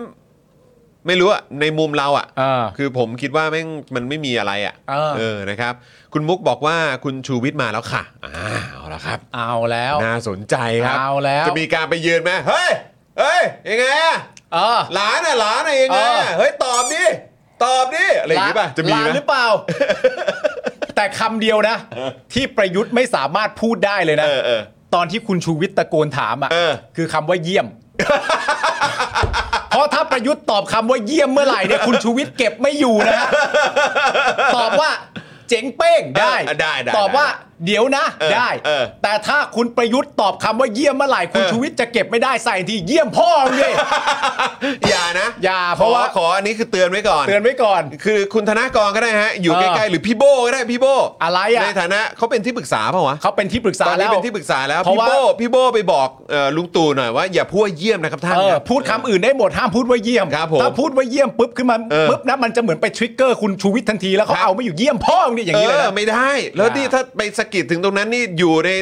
เขาเรียกว่าสถานที่ของเออเขาเรียกว่าอะไรนะ อันนี้ เออ เป็นของทางไทยเบฟอะ ใช่ ใช่ไหม ใช่ เออ ใช่ นะครับเดี๋ยวมันจะย้อนกลับไปไกลนะครับ เออ อนะฮะ ต้องใจเย็นๆหน่อยนะ ใจเย็นหน่อยนะ ไป ครับ พูดว่าเยี่ยมนะ นะ เออ เออคือวันนี้เนี่ยธนากรวังบุญคงชนะครับ เออ นะฮะก็ได้ขอลากิจช่วงบ่ายเหมือนกันนะครับเพื่อไปให้กำลังใจประยุทธ์ที่งานเย็นนี้นะครับแต่ตอนนี้เนี่ยธนากรเนี่ยยังอยู่ที่พักพลังประชารัฐยังไม่ได้ลาออกนะครับ อ่า นะฮะอย่างไรก็ดีนะครับก่อนประยุทธ์จะลากิจในช่วงบ่ายเนี่ยวันนี้ครับประยุทธ์ก็ได้ลงนามในคำสั่งแต่งตั้ง Sex Girl ครับ อัฏฐาวงศ์นะครับชุมพลการจนะนะครับแล้วก็ชัชวานคงอุดม อ่าน นะครับจากพักรวมไทยสร้างชาตินะครับเป็นที่ปรึกษานายกรัฐมนตรีครับ ครับ โอ้โหดูแต่ละคนนะครับ ใช่ครับ เราไปดูหน้ากันพวกเขาก็ได้ครับ เอ้ยคุณ ดูแบบดูเหล่าที่ปรึกษานายกอะครับ อ่า นะฮะเสกสกลอัฏฐาวงศ์อ่ะลอง อืม เสิร์ชดูนะครับ ชุมพลการจนะเออเสิร์ชดู เสิร์ชดู ชื่อผม เสิร์ชดู ชัชวานคงอุดม เออดู โอ้ย ดู เสิร์ชดูเลย ดู เขาเรียกว่าดูประวัติที่มาที่ไปของคนเหล่านี้กันหน่อย อ่า คนเหล่านี้คือเหล่าที่ปรึกษานายกรัฐมนตรีของประเทศไทยนะครับ ใช่ครับ คนเหล่านี้คือที่ปรึกษา เออ นายกครับ อันนี้จ นะครับ ริงๆไม่รู้ใครทำนะครับ เพราะตอนแรกก็คือเอ่อไตรรงค์ใช่ไหม ครับ ไตรรงค์ก็เคยบอกแล้วว่าปัญหาที่เกิดขึ้นนะตอนเนี้ยตัวประยุทธ์เองเนี่ยไม่รู้จะคุยกับใคร ไม่รู้จะคุยกับใครเลย ก็ต้องเป็นไตรรงค์แล้วก็ฝากไว้ 3 เรื่อง แต่ ครัตบอนนี้นี่คือแบบ พอมีโบมาใกล้ตัวแล้วเนี่ ค ย รับ เป็นที่ปรึกษาแล้วเนี่ยผมว่าประยุทธ์ก็คงสบายใจขึ้นเยอะ คือคุณผู้ชมดูแต่ละชื่อสิ เออ ใช่ไหมธนกรอย่างเงี้ย เออ ธนากรอย่างเงี้ แจ็ ย คอะ วันนี้ผมยังส่งรูปไปให้คุณปาล์มอยู่เลยปะ ใช่ ผมส่งรูปแบบว่าตอนที่หาเรื่องคุยปะ ใช่ เออ คือยังมีแบบยังช็อตนั้นพอดีมันเด้งขึ้นมาวันนี้ เออ บอกว่าวันนี้ผมสัมภาษณ์ใคร เออ เออแล้วผมก็ส่งไปให้คุณปาล์มดูแล้วเนี่ยพอผมเห็นชื่อคุณธนากร แล้วก็ชื่อเสกสกล เออ ชุมพลการชนะชัชวานคงอุดม คุณผู้ชมเสิร์ชดูชื่อดูประวัติคนเหล่านี้ ดูหน้า แล้ว ดู ก็ หน้า แล้วก็เอามาบวกกันอีกทีครับว่าเหล่าเนี้ย อ่า ก็คือที่ปรึกษานายกรัฐมนตรีครับ ใช่ ครับ ซึ่งผมอ่ะวันนี้ผมเพิ่งโพสต์ไป ครับ หลังจากที่ผมรู้ข่าวว่าตอนนี้โบได้ตำแหน่งเป็นที่ปรึกษาแล้ว ครับ ผมก็เลยอยากรู้ว่าถามคุณผู้ชมด้วยก็ได้ว่า คุณผู้ชมมีความรู้สึกว่าคำแนะนำแรกที่โบควรจะให้แก่ยุทธเนี่ย อืม นควรจะเป็นคำแนะนำว่าอะไร ครับ แต่ณตอนนี้ผมรู้แล้วก็คือคำแนะนำแรกที่ควรจะให้คือว่าอย่าพูดว่าเยี่ยม เอออย่าพูดว่าว่าว่าเยี่ยมนะ เดี๋ยเอองวานเข้า เดี๋ยว นะครับ เด็ดขาดเลย ยวคุณชูวิทย์จะของขึ้นนะฮะ เออ เออนะฮะอ่ะก็นั่นแหละครับ ตั้งเป็นที่ปรึกษานายกนะครับ เพื่อทำหน้าที่ให้คำปรึกษาครับ คนเหล่านี้จะทำหน้าที่ให้คำปรึกษาและพิจารณาเสนอความเห็น หรือข้อเสนอแนะต่างๆ ตามที่นายกมอบหมายครับ ครับ โดยให้มีผลตั้งแต่วันนี้เป็นต้นไป อืม โดยก่อนหน้านี้นะครับเสกสกลก็ได้ลาออกนะครับจากผู้ช่วยรัฐมนตรี จากกรณีคลิปเสียงนะครับที่เข้าไปเกี่ยวข้องกับการยืมเงิน 15 ล้านบาท ครับ จากผู้ค้าสลากออนไลน์ครับ ที่เขาบอกว่าหยอกเย้ากันนะฮะ เรื่องนี้ก็ไม่ได้จบนะ หยอกเย้ากัน ครับผม ฮะ นะครับเรื่องนี้ก็จะแบบเนี่ยแหละครับอยู่ในโลกออนไลน์ต่อไปเรื่อยๆแหละครับ ใช่ครับ เออนะครับ ทั้งนี้นะครับคุณยุทธพงศ์จรัสเสถียรนะครับ รองหัวหน้าพักเพื่อไทยนะครับแถลงถึงกรณีประยุทธ์ เตรียมเปิดตัวร่วมพักรวมไทยสร้างชาติที่ศูนย์การประชุมแห่งชาติสิริกิติ์นะครับว่า การไปเปิดตัวในพื้นที่ดังกล่าวเนี่ยเป็นการยืนยันครับ อืม ว่านายกเนี่ยเอื้อประโยชน์เจ้าสัวครับ อ้าว เพราะได้มีการทุบศูนย์การประชุมแห่งชาติเศรษฐกิจเดิม แล้วให้เจ้าของเบียร์ช้างไปปรับปรุง ทั้งที่ศูนย์การประชุมแห่งชาติเดิมยังใช้ได้อยู่ และยังต่อสัญญาอีก 50 ปี ซึ่งไม่เคยมีมาก่อน เพราะต่อสัญญาอย่างมากที่สุดเนี่ยก็แค่ 30 ปีเท่านั้นครั ต่อสัญญา 50 ปีเลยเหรอบ 50 ปีครับ หูสูงว่ะ ทุบทำใหม่เลย เออ นะครับ ยุทธพงศ์นะครับจึงถามประยุทธ์นะครับว่าการเปิดตัวที่ศูนย์การประชุมแห่งชาติศิริกิติ์เนี่ยต้องเสียค่าใช้จ่ายหรือไม่ เอาละ หากไปเปิดตัวฟรีเนี่ยนะครับ ถือว่ารับเงินเกิน 3,000 บาทนะครับ ต้องกกตเนี่ยต้องจับตาให้ดีจ้า เออ มัน ครับ ผิดนะ ใช่ครับ และก่อนหน้านี้นะครับก็มีการจัดงานเลี้ยงพักร่วมรัฐบาล รวมถึงการประชุมเลือกผู้บริหารพักของรวมไทยสร้างชาติที่สโมสรราชพฤกษ์ อืม ซึ่งเป็นของเจ้าสัวเหมือนกัน อ่า เจ้าสัวที่ว่าตามที่เขาอ้างอิงถึงเนี่ยก็คือเจ้าสัวเจริญไทยเบฟนะครับ ครับ จึงเชื่อว่าจะต้องมีอะไรเกี่ยวข้องกัน อ่า อันนี้คือจากมุมมองคุณยุทธพงศ์นะครับ ครับ ข้อมูลเคียงนะครับนะฮะก็อัปเดตนิดนึงนะครับเอ่อประเด็นที่จะมีเอ่อเรื่องของเจ้าสัวเนี่ย อืม อยู่ในอาจจะประเด็นดังกล่าว ครับ แล้วก็มีชื่อของประยุทธ์อยู่ในประเด็นดังกล่าวด้วย อืม นะครับก็คืออย่างเมื่อวันที่ 9 พฤษภาคมปี 2556 ครับ ครับ 2556 นะครับนะฮะบริษัท 69 property จำกัดนะครับ 69 69 ครับ ครับผม 69 property จำกัด ครับผม ซึ่งเป็นบริษัทในเครือของเจ้าสัวเจริญนะครับ ครับ ที่ตั้งขึ้นเมื่อวันที่ 2 พฤษภาคม 56 ครับ อืม ห่างกันไปแค่ไม่กี่วันนะครั ใช่ครับ บริษัทตั้งขึ้นก่อนหน้านั้น 7 วัน อ่า นะครับได้ซื้อที่ดินจำนวน 9 แปลง ในพื้นที่เขตบางบอนนะครับ จากประพัฒน์จันทร์โอชา ซึ่งคนนี้เป็นใครฮะ เป็นพ่อของประยุทธ์ครับ คนนี้เป็นพ่อของประยุทธ์เหรอฮะ ถู เนี่ย กต้องครับผม โอ้ ในราคาเท่าไหร่รู้ไหม เท่าไหร่ครับ 9แปลงเนี่ย อ่า 600 ล้านบาทครับ เก้าแปลง 600 ล้านบาทเลยแหละครับ ครับผม โอ้ นะฮะซึ่งอันนี้ก็คือเป็นบริษัทที่ตั้งขึ้น 7 วันก่อนทำการซื้อนี้นะครับ ครับ บริษัทนี้เนี่ยทำการซื้อที่ดิน อ่าน นะครับจากประพัฒน์จันทร์โอชา อ่า นะครับซึ่งบริษัทนี้เนี่ยเป็นบริษัทในเครือของเจ้าสัวเจริญนั่นเอง ครับ ซึ่งซื้อจากพ่อของประยุทธ์เนี่ย600 ล้านบาทครับ โอ้ย นะฮะทั้งนี้นะครับในปี 57 ครับ 1 ปีหลังจากนั้น ครับ นะครับหลังเอ่อจากที่ประยุทธ์เนี่ยได้เป็นนายกจากการรัฐประหารเนี่ยนะครับ ครับ ก็มีนักข่าวจากสำนักข่าวอิสราไปถามประยุทธ์เรื่องการซื้อขายที่ดินนี้ แต่ประยุทธ์ตอบว่าไม่ใช่เรื่องของคุณเลยนะ ไม่มีเรื่องอื่นที่ประเทืองปัญญากว่านี้หรือไง ตอนนั้นอาจจะไม่ใช่เรื่องของเขานะครับ ใช่ นะฮะหรือว่าอาจจะแบบไม่ใช่เรื่องที่ประเทืองปัญญามาก อืม แต่พอทุกวันนี้เนี่ยแต่ละข้อมูลอย่างคุณยุทธพงศ์พูดมา อืม นะครับนะในเรื่องของรวมไทยรักษาชาติกับการใช้สถานที่นะครับเรื่องของการให้เช่า 50 ปี อะไรต่างๆ เหล่านี้เนี่ยนะครับ ฮะ เออมันก็น่าสนใจดีเหมือนกันนะครับ ใช่ครับ อันนี้นี่นักสำนักข่าวอิสราไม่ได้ถามกลับใช่ไหมครับว่าเออถ้าเป็นเรื่องประเทืองปัญญาจะมาถามท่านหาง้าวอะไรล่ะฮะ ไม่ไม่ไม่ไม่ ไม่ได้พูดใช่ไหมโอเค ทางอิสราเขาก็นั่นแหละเออ อ๋อ เขาก็แบบว่า ได้รับคำตอบแบบนี้มา โอเคได้อะไรอย่างงี้ ครับ ต่อมาครับตอนปี 63 ครับ ฮะ ยุทธพงศ์จรัสเสถียรครับนะฮะจากเพื่อไทยนี่แหละคนเดิมครับ ครับ อภิปรายไม่ไว้วางใจประยุทธ์นะครับ อืม ว่าที่ดินของพ่อประยุทธ์ที่ขายไป 600 ล้านบาทเนี่ยนะครับ ฮะ เป็นแค่บ่อตกปลา อ่า เป็นการค้าขายที่ผิดปกติมากๆครับ ครับ เพราะถ้าเกิดเป็นราคาประเมินของบ่อตกปลาเนี่ยมันต้องถูกกว่านี้ อ่า และจากที่ซื้อไปกว่า 6 ปีแล้วเนี่ยนะครับ จนถึงวันนี้เนี่ยก็ยังเป็นแค่บ่อตกปลาครับ เป็นบ่อตกปลาไงก็ยังเป็นบ่อตกปลาอย่างนั้น ถูกต้องครับ อ่า แม้ว่าตอนแรกผู้ซื้อบอกว่าจะนำที่ดินไปพัฒนาอสังหาริมทรัพย์ก็ตาม แต่ยังเป็นบ่อตกปลาอยู่ ยังเป็นบ่อตกปลาอยู่นะครับ อ่าครับผม 600 ล้านบาทครับ ฮะ ซื้อโดยบริษัทที่เพิ่งตั้งขึ้น 7 วัน ครับ นะครับนะแล้วก็เป็นบริษัทในเครือของเจ้าสัวเจริญด้วย ครับ แล้วก็เป็นบ่อตกปลา 9 แปลง ราคาตั้ง 600 ล้านบาทแน่ ใช่ครับ นะ ผม นะฮะประยุทธ์ก็บอกว่าเรื่องนี้มันไม่ใช่เรื่องของพวกเรานะฮะ เออ ครับผ ยังไม่จบแค่นั้นคุณผู้ชมฮะ ตอนนั้นนะครับคุณยุทธพงศ์เนี่ยยังอภิปรายด้วยนะครับว่าเฮ้ย น่าสงสัยนะว่าบริษัท 69 property เนี่ย ครับ ไม่น่ามีเงิน 600 ล้านบาทไปซื้อที่ของพ่อประยุทธ์นะ เออ นะฮะทั้งนี้นะครับคุณยุทธพงศ์เนี่ยอธิบายเส้นทางทางการเงินนะครับว่า อันนี้ต้องฟังกันนะฮะ อ่า คุณยุทธพงศ์อธิบายว่าเส้นทางทางการเงินเนี่ยนะครับ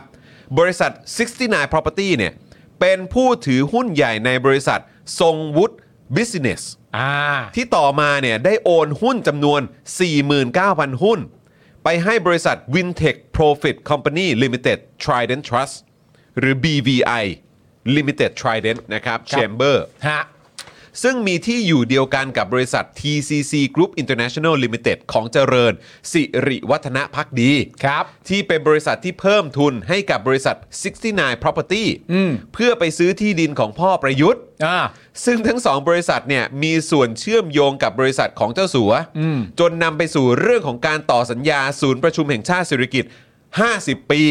จำนวน 6,000 ล้านบาทของเจ้าสัวหรือไม่ ทั้งคำถาม ก็เป็นคำถามที่น่าสนใจ น่าสนใจ นะครับ เพราะว่าที่มาตามที่คุณยุทธพงศ์พูดเนี่ย ครับ ที่สืบหาข้อมูลมาเนี่ย ครับ มันที่มามันมาต่อเนื่องกันด้วยตัวบริษัทแต่มันต่อกันมาแบบนี้ มันเป็นแบบนี้ครับ อ่า นะฮะซึ่งก็แน่นอนพออภิปรายในสภาเนี่ยประยุทธ์ก็ต้องตอบใช่ไหมล่ะ ใช่ ใช่ไหมฮะประยุทธ์ก็ต้องชี้แจง ใช่ ซึ่งประยุทธ์จันทร์โอชาครับชี้แจงเรื่องนี้ว่ายังไง ว่ายังไงฮะ เขาชี้แจงว่า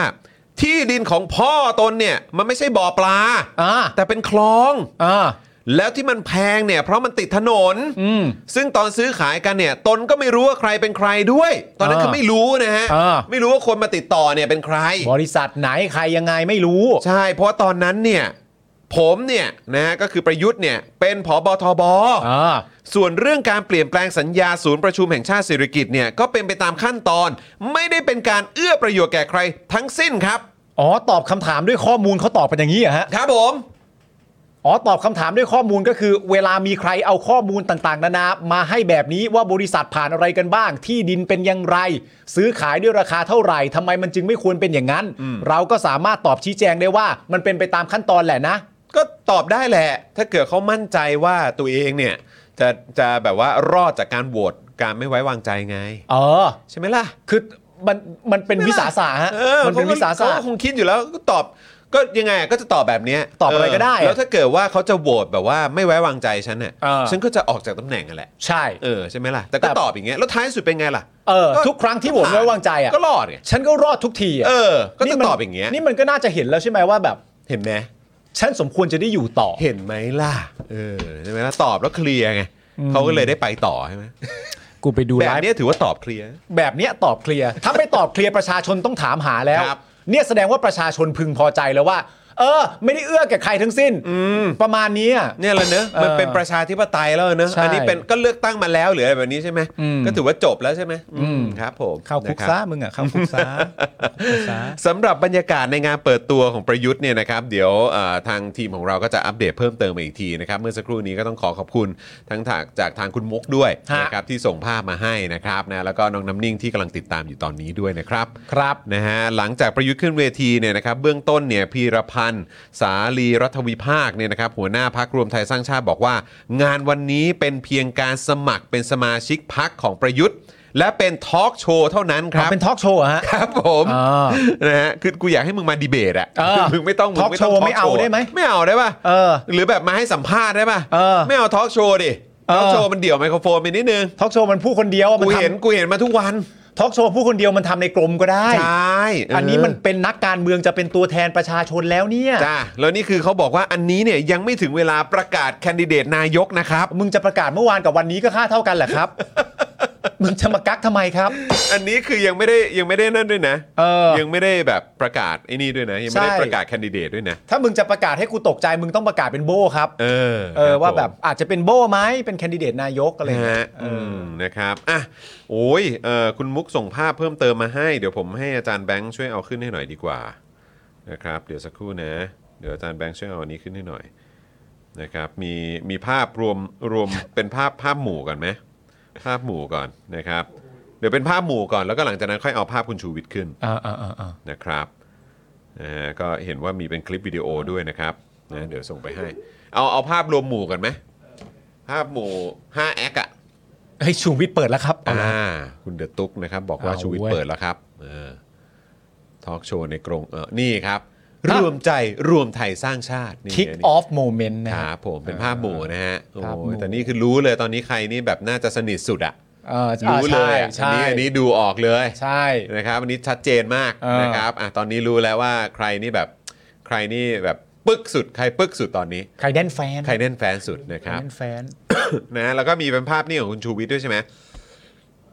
อ่าภาพนี้นะครับ เอาแล้ว คุณชูวิทย์ ไง มาแล้วฮะจุดเทียนครับ จุดเทียน นำไฟ จุดธูป ส่อง ด้ ส วยเหรอ ว่างนะฮะแล้วก็เหมือนเปิดแบบช่วงไลฟ์ไปด้วยนะครับหูยนี่การถ่ายทอดสด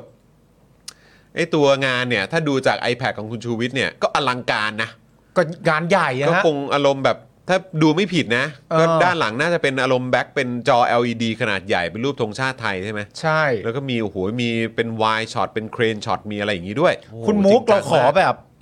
ขอภาพเวทีหน่อยได้ไหมฮะ เออ อยาก ดี๋ย เห็นเวที ถ้าถ้ามีนะถ้ามีนะ ถ้ามีถ้ามีถ้าเออมี นะครับแต่เดี๋ยวขอคราวนี้ขอเป็นคลิปวิดีโอด้วยใช่ไหม อ่า เหมือนคุณมุกส่งส่งมาสั้น ๆ ว่าทางคุณชูวิทย์ว่ายังไงบ้าง อ่า ผมยืนยันว่าผมไม่ได้ปวดเพราะผมไม่ได้ก้าวเข้าไป แล้วผมมาคนเดียว ผมมาคนเดียว ผมไม่มีใครมีม็อบใครมา ไม่มี ผมไม่ได้ปิดสี่แยก ผมไม่ได้ปิดถนน ตรงนี้ผมใช้เดี๋ยวผมก็เก็บทำความสะอาดเรียบร้อยคุณถามผมว่ามาจุดเทียนทำไม มันมืด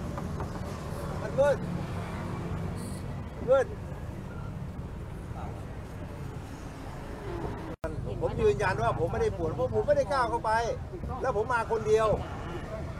ผมมาคนเดียวผม บอกว่านี่ถามคุณชูวิทย์ว่า แล้วจะถามอะไรกับท่านนายกคะ อ่า คุณชูวิทย์บอกว่ารอก่อนเซบอกคุณก็เข้าไปอะดิ อ้าว อ้าวมันก็ต้องเก็บไว้ มัน ก็เก็บ มันก็ ไว้ เก็บไว้คือ เ ต้องเข้าใจครับ คุณชูวิท ครั ย์เขาบเคยลั่นไว้แล้วว่า ครับ ทั้งหมดเหล่านี้ทั้งหมดคืองานมาสเตอร์พีซ มาสเตอร์พีซครับ คือจะ ผม ไม่มีจะไม่มีอะไรที่เป็นงานใหญ่กว่านี้อีกแล้วในอดีต และในอนาคตก็จะไม่มีอีกแล้ว โอ้โห คืออันเนี้ย อันเนี้ยแหละครับ อันเนี้ยเอา จัดไปเลยครับ แล้วคุณชูวิทย์สบายนะครับไม่มีใครกล้าว่าคุณชูวิทย์แล้วนะครับ เพราะคุณชูวิทย์นั่งข้างธง ชาติ ถูกต้อง มีไทยทำอะไรไม่ได้แล้ว นะครับ อยู่ริมทางด้วยไม่ได้เข้าไป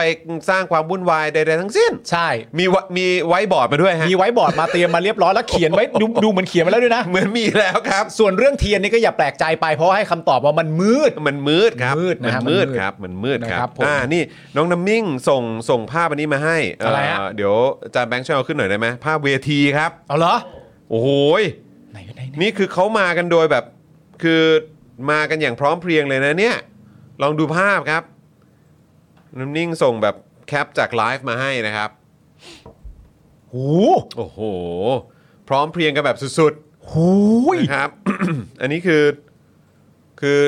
นัดกันใส่เสื้อสีเดียวกันมาเหรอครับ เออ หรือว่ายังไงหรือว่าต้องแจกเสื้อใหม่ มีหมวกด้วยนี่หว่า มี ใส่หมวกกันด้วยว่า แล้วที่นั่งนะ ครับ กับ ตรง สี ตร ธง ตม ชา เล ติ ย นะ เออ มันจะเรียงกันมาสุดฮอนี่มันจะตรงเป็นสีธงชาติพอดี ค นะ รับจะเวิร์กมากถ้ามีแท่งไฟนะฮะ เออ เขาเรียกว่าอะไรนะเขาเรียกว่าอะไรนะเขาอะไรเขาเรียกว่าอะไร อันไหน บงเหรอหรือว่าเขาเรียกว่าอะไรนะ อ๋อ เออไอ้ ไม่รู้ ที่เป็นแบบ อ๋อไม่รู้ไม่รู้ ที่เป็นแบบที่เขาถือในแบบเวลาไป ในใน ดูศิลปินต่างชาติอ่ะ เออ เออนะครับ โอ้ คุณ โห โอ้โหอลังการครับ อลังการ อลัง มากเลยนะฮะ มครับอลังการครับ แดงขาวน้ำเงินเนี่ยนะ โอ้โห สุดยอด โอ้โห แล้วยังไงอ่ะ แหม แล้วนี่ใครอ่ะ อ่ะก็เดี๋ยวรอดู เออ รอ ดู สงสัยนี่คือเข้าเข้าเข้าเข้าไปรอในฮอลล์ก่อนรับ อ้าว ผม คุณมุกบอกแล้วอ่ะ ครับเขาแจกเสื้อแบ่งสีเหรอครับ ใช่ ฟิกมาฮะ อ๋อฟิกมา ครับผม ตามที่นั่งใช่ไหมฮะ บงใช่ไหมฮะ อากาบงเหรอฮะ ขอบคุณขอบคุณคุณภาวินด้วยนะครับ แล้ว ครั ก็ บ คุณ ผม เนวีบลูบอกว่าอากาบงนะฮะหรือว่า ครับ บงนั่นเอง บงบงบงใช่ไหมฮะ คุณเอ่อพลอยรุ้งบอกมา บงอะโอเค ใช่ บง ขอบคุณ นะ คุณ ฮะ พัชชาด้วยครับ เออ คุณประ นะ ชา ฮะ คุณประชาต้องให้ข้อมูลเราได้แน่นอนอยู่แล้ว เครับผมนะครับ ฮะ ผม อ่ะ โอเคนะครับ ก็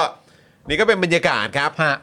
แล้วในงานเขามีเล่นเวฟไหมฮะแบบคนวิ่งผ่านแล้วรูฟอย่างเงี้ย ผมผมว่าน่าจะเป็นแบบรักลงตูรักลงตูอะไรอย่างเงี้ยป่ะ แล้วลุงตู่ออกพูดทีหลังแบบโอ้โห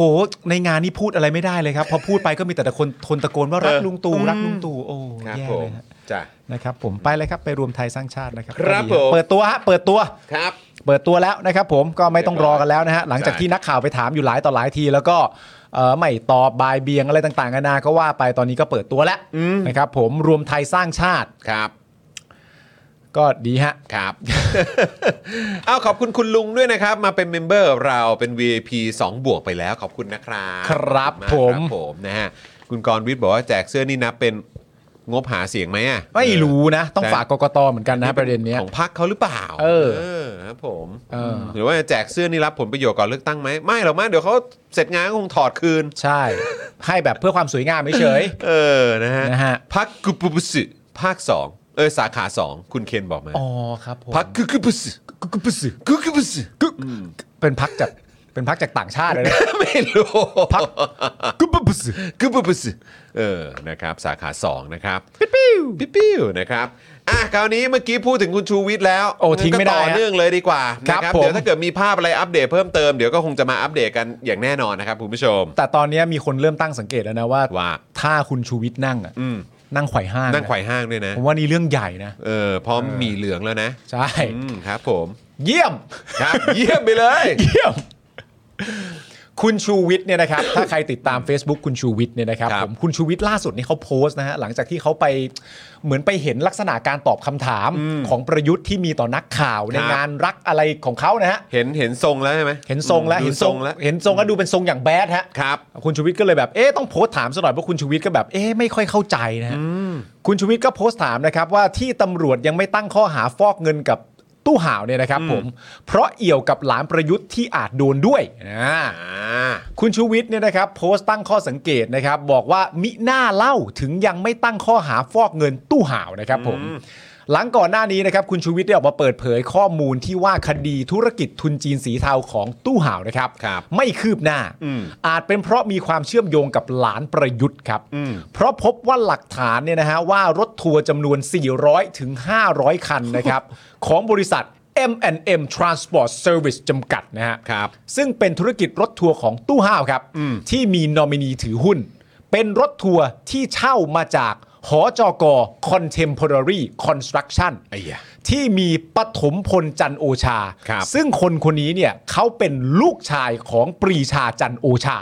ปรีชาจันทร์โอชาก็เป็นน้องชายของประยุทธ์จันทร์โอชา เป็นผู้ถือหุ้นนะครับ ครับ ขณะที่ประยุทธ์เนี่ยก็ออกอาการหัวร้อนเมื่อถูกนักข่าวไปถามถึงประเด็นนี้นะครับ อืม โดยคุณชูวิทย์นะครับก็โพสต์ถึงประเด็นนี้ว่า ผมไม่แปลกใจละว่าทำไมถึงไม่ตั้งข้อหาฟอกเงินกับตู้ห่าวเสียที เออ เมื่อผมติดตามคดีนี้มาตลอด พบว่าการเรียกร้องให้ตั้งข้อหาฟอกเงินกับตู้ฮาวเนี่ยเป็นไปด้วยความชักช้า ส่วนการตั้งข้อหาเมื่อวันที่ 24 ธันวาคม 65 ที่ผ่านมา เป็นแค่บรรดาลูกน้องคนสนิท แต่ยังไม่ได้รวมนายตู้ห้าวตัวการเข้าไปด้วย อืม มันมีหลายคน ครับ พยายามจะออกมาช่วยในการบอกว่าไหนบอกว่าไม่ตั้งข้อหาการฟอกเงิน เขาตั้งไปแล้วเว้ย เออ มีความพยายามแบบนี้อยู่ อ่า คุณชูวิทย์จึงต้องออกมาชัดเจนว่า แม่มีตัวการใหญ่มีชื่อหลาอยู่ตรงหน้าสื่ออทุกวัน แทบไม่มีชื่อตัวละครอื่น ไม่มี เลย คนอื่น แล้วมึงพยายามจะช่วยในการบอกว่าเขาตั้งข้อหาฟอกเงินกับคนอื่นที่ไม่ใช่คนนี้แล้วนะ จ้า จ้า จ้า จ้า จ้า เนียน จ้า เนียนมากจ้าโอ้โห คือแบบ มึงจะช่วยมึงก็ดูทางลมบ้างสิวะ องครักษ์ทั้งหลาย เออ เออ จะเล่นอะไรก็มีชั้นเชิงหน่อย มีชั้นเชิงหน่อย โอ้ยกูโง่มั้ง เออ คือมึงใช้มุกแบบเมื่อ 20-30 ปีที่แล้วไม่ได้ ไม่เอา ไม่เอา นี่มันยุคดิจิทัล ไหน ดิจิทัลเ ไหนบอกไม่มีไงคนนี้ก็โดนฟอกเงินไปแล้ว คนนี้ก็โดนฟอกเงินไปแล้ว จ้า เออเออมึง จ้า เออไม่เวิร์กว่ะ ครับ นะ เอาใหม่นะเอาใหม่นะ นะครับผม เรื่องนี้เนี่ยนะครับ ครับ คุณชูวิทย์พูดนะ ครับ ว่าเรื่องนี้เนี่ยนะครับ เริ่มปรากฏ ผมเอใจครับ ขึ้นเมื่อมีตัวละครเพิ่มขึ้นมาเป็นหลานนายกประยุทธ์ ในนามห้างหุ้นส่วนจำกัด Temporary Construction ที่เป็นเสมือนโนมินีของตู้ห่าว อืม พูดเลยนะครับ เขาใช้คำว่าโนมินีเลยเนาะ บริษัทที่ว่าเนี้ยและชื่อตัวละครคนเนี้ย อืม คุณชูวิทย์ใช้คำพูดเลยนะว่าเป็นโนมินีนะ อืม โนมินีของเนี่ยฮะตู้ห่าวเนี่ยนะครับ ครับ แต่การถือครองรถทัวร์จำนวน 50 คันเนี่ยนะครับ โดยเป็นรถทัวร์ยี่ห้อสั้นลองนะครับ ที่ไฟแนนซ์ไว้กับบริษัทเอเชียเสริมกิจลิสซิ่งจำกัดมหาชนนะครับ และนำไปให้บริษัท M&M Transport Service จำกัดของนายตู้ห้าวเอ่อเช่าช่วงต่ออีกทอดหนึ่ง ราคารถเนี่ยนะครับคุณผู้ชมครับ คันละ 3.5 ล้าน รวม 50 คันก็เท่ากับ 175 ล้าน ทุกคันเนี่ยนะครับ ตู้ห้าวเนี่ยนะฮะจ่ายเงินดาวน์คันละ 5 0 0แสนบาท จ่ายเงินดาวน์5 0แสนบาทก็รวมเป็นเงินทั้งหมด 25 ล้าน และจ่ายเงินค่าเช่าช่วงนะครับ หรือก็คือเงินผ่อนบวกกำไร ให้กับห้างหุ้นส่วนจำกัด Contemporary Construction ครับ บอกกันอย่างนี้เลยนะฮะ ชัดมากเลยนะ ไม่ได้บอกแค่ตัวบริษัทนะครับ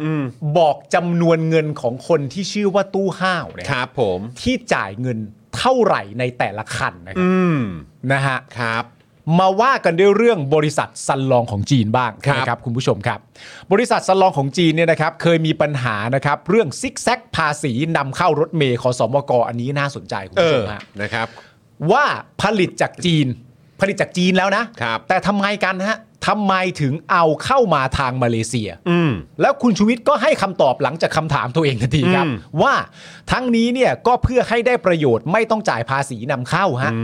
เนื่องจากประเทศไทยกับประเทศมาเลเซียเนี่ยนะครับ มีสนธิสัญญาเขตการค้าเสรีประเทศอาเซียน อืม หากตั้งข้อหาฟอกเงินตู้ห่าว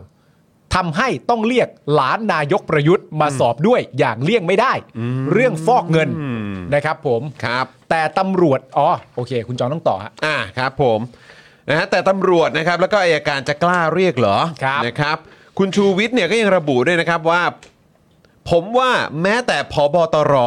นะครับและอสสน่าจะหมายถึงอายการสูงสุดนะครับ ครับ ก็คงไม่กล้า อืม ทั้งที่เรื่องฟอกเงินเนี่ยเมื่อพันไปถึงใครเนี่ยก็ต้องออกหมายเรียกมาสอบตามขั้นตอนปกติ ใช่ แต่ที่ไม่ปกติเนี่ยเนื่องจากเป็นถึงหลานนายก โอแล้วไง หลานนายก อืม และยังไม่ยอมตั้งข้อหาฟอกเงินกับตู้ห่าวเสียที ครับ ผมเพิ่งถึงบางอ้อนี่เอง อ่า ว่าที่แท้เนี่ยก็เป็นเพราะหลานนายกเนี่ยปรากฏชื่อเป็นเจ้าของรถทัวร์ ครับ ที่นายตู้ห่าวเนี่ยใช้รับทัวร์จีนศูนย์เหรียญ เออ นี่ไง เออ ก็ตอนนั้นก็เป็นเรื่องราวใหญ่โตเรื่องทัวร์จีนศูนย์เหรียญน่ะ ก็ใช่ก็รู้กันหมดนะ รู้กันหมดเลย อืม ใช่ไหมจำได้ว่าตอนนั้นไอ้ทัวร์จีนศูนย์เหรียญนี่ก็บิ๊กคอนจีด้วยปะ ใช่ตัวจ ใช่ไหม ใช่ ตอนนั้นเนี่ย อ่า ตั้งแต่ตอนนู้นน่ะ ใช่ ทัวร์จีนศูนย์เหรียญเนี่ย อ่า ก็บิ๊กคอนจีเหมือนกัน ใช่ พอมาเรื่องนี้ก็บิ๊กคอนจีเหมือนกัน อีกแล้วอ่ะ ครับผมแต่อันนี้คือดูเหมือนกระจายไปทั่วเลยนะครับ ครับ หลายชื่อที่เราได้ยินเอ้ยหลายตำแหน่งที่เราได้ยิน ฮะ จนตอนนี้ล่าสุดนี้ก็คือมาถึงหลานนายกนะครับ ครับ นะฮะก็บอกว่าปรากฏชื่อเอ่อที่แท้ก็เป็นเพราะหลานนายกเนี่ยปรากฏชื่อเป็นเจ้าของรถทัวร์ที่นายตู้ห่าวเนี่ยใช้รับทัวร์จีนศูนย์เหรียญที่ปปสเนี่ยยึดรถทัวร์มาแล้วจำนวน 297 คัน ครับ เป็นของบริษัท Modern James จำกัด อ่า กับบริษัท Modern Latex จำกัด ครับ ที่เป็นของตู้ห่าวโดยตรง อ่า ส่วนของหอจก Contemporary Construction ที่ ครับ เป็นของหลานนายก อันตรธานหายไปไหนก็ไม่รู้ อ่า แม้แต่ปปสก็ไม่ทราบ ครับ และเพิ่งเข้าใจอีกทีว่าทำไมคดีใหญ่แบบนี้ กระทบกระเทือนต่อความมั่นคงของประเทศ อ่าน ายกรัฐมนตรีที่เป็นผู้นำสูงสุดของประเทศถึงเงียบสนิท อ่า ไม่ออกมาพูดอะไรเลยสักแอะ อ่า ได้แต่แสดงท่าทีฉุนเฉียว แล้วให้รัฐมนตรีส้มหล่น อ่า อย่างนายธนากร อ่าม มาพูดออกหน้าแทน อ่า แต่คงไม่รู้อะไรมาก อืม เลยพูดเอาใจนายถึงขนาดบอกว่า นายกประยุทธ์เป็นคนสั่งการเรื่องจัดการจีนเทากับผบตรเป็นคนแรกครับ ไม่น่าเลยนะแดกเนอะจริง ๆ เลยนะ แดกเอ้ย แดกไม่น่าเลยนะ หรือว่าเสี ยง อืมนะครับ รู้ว่าเสียงก็หยุดซะ ครับผม โหแดกไม่น่าเลยนะ แดกไม่น่าลั่นประโยคนี้ออกมาเลยนะแดกนะ นะครับ โอ้โห คุณชูวิทย์ยังพูดไม่จบนะฮะ ยังบอกด้วยนะครับว่า เอาล่ะจะคนแรกคนหลังไม่ได้สำคัญแล้วล่ะครับ ท่าน ครับ รัฐมนตรีมือใหม่ ครับ ที่สำคัญตอนนี้คือ อ่าน ายกควรสั่งการให้ไปสอบหลานตัวเองด้วย อืม ว่าไปเกี่ยวพันกับนายตู้ห่าวได้ยังไง เออ เป็นเรื่องจริงที่ท่านต้องพูดเอง อืม หรือจะพูดตอนแสดงวิสัยทัศน์ ในการสมัครเข้าเป็นสมาชิกพักรวมไทยสร้างชาติ เออ ในงานรวมใจรวมไทยสร้างชาติที่ศูนย์ประชุมแห่งชาติสิริกิติ์ก็ได้ ก็ได้ จะถือว่าเป็นเรื่องที่ดีมาก ใช่ และจะมีคนสนับสนุนท่านอีกล้นหลามครับ อันนี้บอกได้เลยนะฮะ อ่านจากประโยคไหนก็ตีความได้ว่า ครับ คุณชูวิทย์เป็นห่วง เป็นห่วง เป็นห่วงแล้วก็ ไม่อยากให้นายกแปดเปื้อน ไม่อยากให้นายก ถ้า แตก เกิดไม่ เปื้อน เกี่ยวข้องอะนะ ถ้าเกิดไม่เกี่ยวข้อง เอเพอราะว่าประเด็นในความเป็นจริงก็คือว่า ณตอนนี้ถึงตอนนี้เนี่ย อืม ยังไม่ได้มีใครเถียงประเด็นว่า บริษัทแต่บริษัทคอนเทม p o r a r y อะไรต่างๆกันานาเป็นของหลานชายของประยุทธ์ ซึ่งก็คือเป็นลูกชายของปรีชาจันทร์โอชา ซึ่งเป็นน้องชายของประยุทธ์เนี่ย ครับ ก็ยังไม่ได้มีใครเถียงประเด็นเรื่องนี้ คลานตามกันออกมา แล้วถ้ามันเป็นอย่างนั้นจริงๆเนี่ยถ้าจะมีการเอาผิดประเด็นเรื่องการฟอกเงินอะไรต่างๆนานามันก็ไปโดยตรงเกี่ยวกับตัวหลานชาย ครับ ใช่ไหมฮะ ครับ แต่ว่าพอคุณประยุทธ์ทำแบบเงียบๆอย่างนี้เนี่ย มันก็เลยทำให้ประชาชนอาจจะตั้งข้อสงสัย เมื่อประชาชนตั้งข้อสงสัยแล้วเนี่ยมันก็จะก่อให้เกิดความไม่สง่างาม ครับ แล้ววันนี้ก็เปิดตัวซะยิ่งใหญ่โต ถ้าเคลียร์ประเด็นนี้ไปด้วยสักประเด็นหนึ่งเนี่ยเดี๋ยวคะแนนเสียงมันมาอีก เอ้ย ไม่ แต่ถ้าจบ ทำ จบ อะ ไปเลย เออ ให้เคลียร์ๆไปเลย ไม่แล้วมันมีเรื่องประเด็นตัวเงินด้วยไง เพราะว่าเท่าที่ผมอ่านมาเนี่ยบริษัท Contemporary ที่ว่าเนี่ยทุนจดทะเบียนอ่ะ ครับ มันอยู่ที่ 3 ล้านบาท ครับ แล้วถ้าทุนจดทะเบียนมีอยู่ 3 ล้านบาทเนี่ยเอาเงินที่ไหน อืม ไปซื้อรถชัวร์ ตั้งเยอะขนาด ซึ่ง นี้ เยอะแยะมากมายขนาดนั้น ครับผม อันนี้มันก็เป็นเรื่องที่น่าแปลกใจ แล้วพอมันเรื่องที่น่าแปลกใจโดยตัวเม็ดเงินเนี่ยมันก็เป็นประเด็นเรื่องการเอ่อน่าจะมีเรื่องเกี่ยวกับการฟอกเงินเข้ามาเกี่ยวข้อง แต่ประเด็นคือมันช้า ครับ แล้วประเด็นก็คือว่าคุณชูวิทย์เนี่ยบอกไปตั้งแต่แรกแล้วที่เขาแบบพยายามจะตามหาอะไรต่างๆนานาว่าทำไมประเด็นเรื่องฟอกเงินมันถึงช้าเหลือเกินอะไรเงี้ยแล้วคุณชูวิทย์ก็เคยบอกตอนแฉครั้งหนึ่งไปแล้วว่า ประเด็นเรื่องการฟอกเงินเนี่ยถ้ามันมีเรื่องนี้เข้ามาเกี่ยวข้องเนี่ยมันจะต้องมีเรื่องประเด็นของสมคบคิดในการฟอกเงินด้วย เป็นคดีแถมมา ครับผม มันยังไงอะ ก็เดี๋ยวก็ต้องมาดูครับว่า เออ ประยุทธ์เนี่ยจะพูดอะไรบนเวทีที่ไปสมัครเป็น เออ สมาชิกวันนี้หรือเปล่า ใช่ หรือว่าท้ายสุดแล้วจะออกมาตอบกับผู้สื่อข่าว เอออี กสักครั้งว่า มันไม่ใช่เรื่องของคุณเลยนะ เออ ไม่มีเรื่องอื่นที่ประเทืองปัญญากว่านี้หรือไง ใช่ เหมือนที่เขา ย เคยตอบเรื่องการขายที่ของพ่อตัวเองให้ เออ กับบริษัทที่เชื่อมโยงกับ ใช่ เจ้าสัวนะครับ แล้ววันเนี้ยจริง ๆ แล้วอย่างที่บอกไปมันเป็นวันราชาฤกษ์ใช่ไหม เออ เป็นวัน จริงด้วย ราชาโชคใช่ไหม จริงด้วย พูดอะไรมันก็อาจจะฟังดูเป็นมงคลแก่ปากหมดนั่นแหละ เออสักหน่ราะอยฉะนั้น ดิ มีอะไรอยากพูดวันเนี้ยผมแนะนำให้พูดไปเลย ใช้ใช้ใช้สิทธิ์ให้เต็มที่ เออ แล้วถ้าอยากพูดแบบเดิมอ่ะ ก็ลองพูดได้นะแบบว่า ไม่ได้มีปัญหากับสื่ออไม่ได้อยากหงุดหงิดนะ เอออ อะไรเงี้ยจะพูดวันนี้ก็พูดได้ พูดเลย เพราะประเด็นคือผมมาตั้งข้อสังเกตเว้ย ครับ แล้วผมมีความรู้สึกว่า อันเนี้ยคิดเอาเองนะ อืม ว่า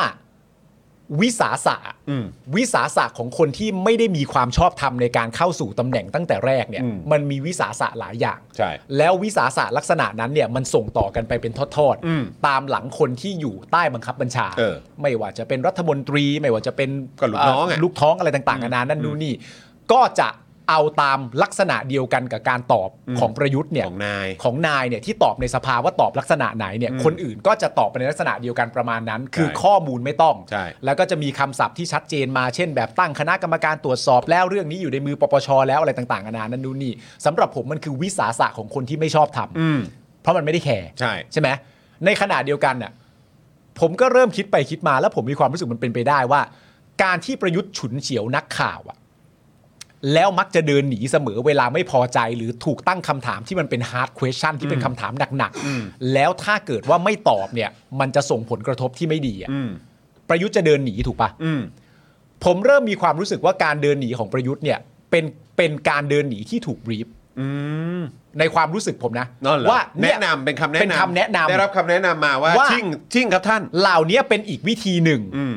อันนี้คิดไปเองนะ อืม ว่ามันเป็นไปได้ที่เหล่านี้จะเป็นอีกวิธีหนึ่งในแง่ของการที่ว่า ท่านครับ วันเนี้ยท่านจะต้องเจอคำถามลักษณะนี้แน่นอนนะครับ ก็อย่าลืมใช้วิธีเดิมแล้วกัน ชิ่งนะครับท่าน ชิ่งนะครับท่านแล้วก็ก่อนชิ่งทำเป็นหงุดหงิดนะครับ แล้วทั้งหมดเหล่านี้ย้อนกลับมาเรื่องเดิม มันก็คือวิสาสะของคนที่ไม่ได้รับความชอบธรรม อืม มึงมีสิทธิ์อะไรเดินหนีอ่ะ อืม เวลาจะพูดอะไรต่างๆนานาแต่ละที่ แต่ความที่ผมน่าแปลกใจที่สุดก็คือว่างานล่าสุดอะที่มีนักข่าวไปถามอะ อืม ประเด็นเรื่องเกี่ยวกับที่ชูวิทย์พูดเรื่องเกี่ยวกับหลานคุณอ่ะ อืม คุณจะยังไงอ่ะ อืม แล้วไม่ตอบปกติอะมันจะมีสองขยักถูกปะ อืม เวลาที่เขาทำมาตลอดหนึ่งก็คือขยักของการฉุนเฉียวนักข่าว อืม แต่ครั้งเนี้ยเป็นครั้งที่นักข่าวไปถาม โดยตอนที่นักข่าวถามเนี่ยแถมอีกชื่อหนึ่งไปด้วย อืม นั่นก็คือชื่อของชูวิทย์บอกว่าอย่างนี้ อืม โดยปกติแล้วเนี่ยเวลาจะหงุดหงิดเนี่ยมันต้องมาสองขยัก อืม หนึ่งก็คือฟาดงวงฟาดงาใส่นักข่าว อืม แล้วแถมฟาดงวงฟาดงา ไปถึงบุคคลที่สาม ไปถึงบุคคลที่ ใช่ สาม ใช่ ที่ ใช่ นักข่าวเมนชั่นขึ้นมาด้วย ใช่ใช่ ลักษณะมันจะเป็นอย่าง น้ นั้น ต้องมีแบบแซะทิ้งท้ายนิดนึง ไอ้เฮียก็จำนำข้าวยังติดปากเลยอะ หรือแบบว่าเออก็หนีแบบอยู่ต่างประเทศนี่อะไรอย่าง ใช่ เงี้ยเออ นี่อยู่ต่างประเท ถ้า ศ แน่จริงก็กลับมาเมืองไทยอะไรอย่างเงี้ย คนที่ เมั อยู่ต่างประเทศ มี อย่า มันมี พู ว้ ดมากดีกว่า เออเออ หรือแม้กระทั่งตอนที่โทนี่วูดซัมทำขับเฮ้าใหม่ๆก็แบบ ชอบนักใช่ไหมฟังคนหนีคดีอะไรอย่างเงี้ย าอะไรอย่าง มันจะมี เงี้ยใช่ใช่แต่รอบนี้ไม่มี แต่ เว้ย รอบนี้นักข่าวถามเต็มๆคุณชูวิทย์พูดประเด็นเรื่องฟอกเงินของหลานชาย เออ หงุดหงิดแต่นักข่าว เออ แต่คุณชูวิทย์ไม่พูดถึงเลย ใช่ นะ ใช่ ไปเลยนะ เออ แล้ว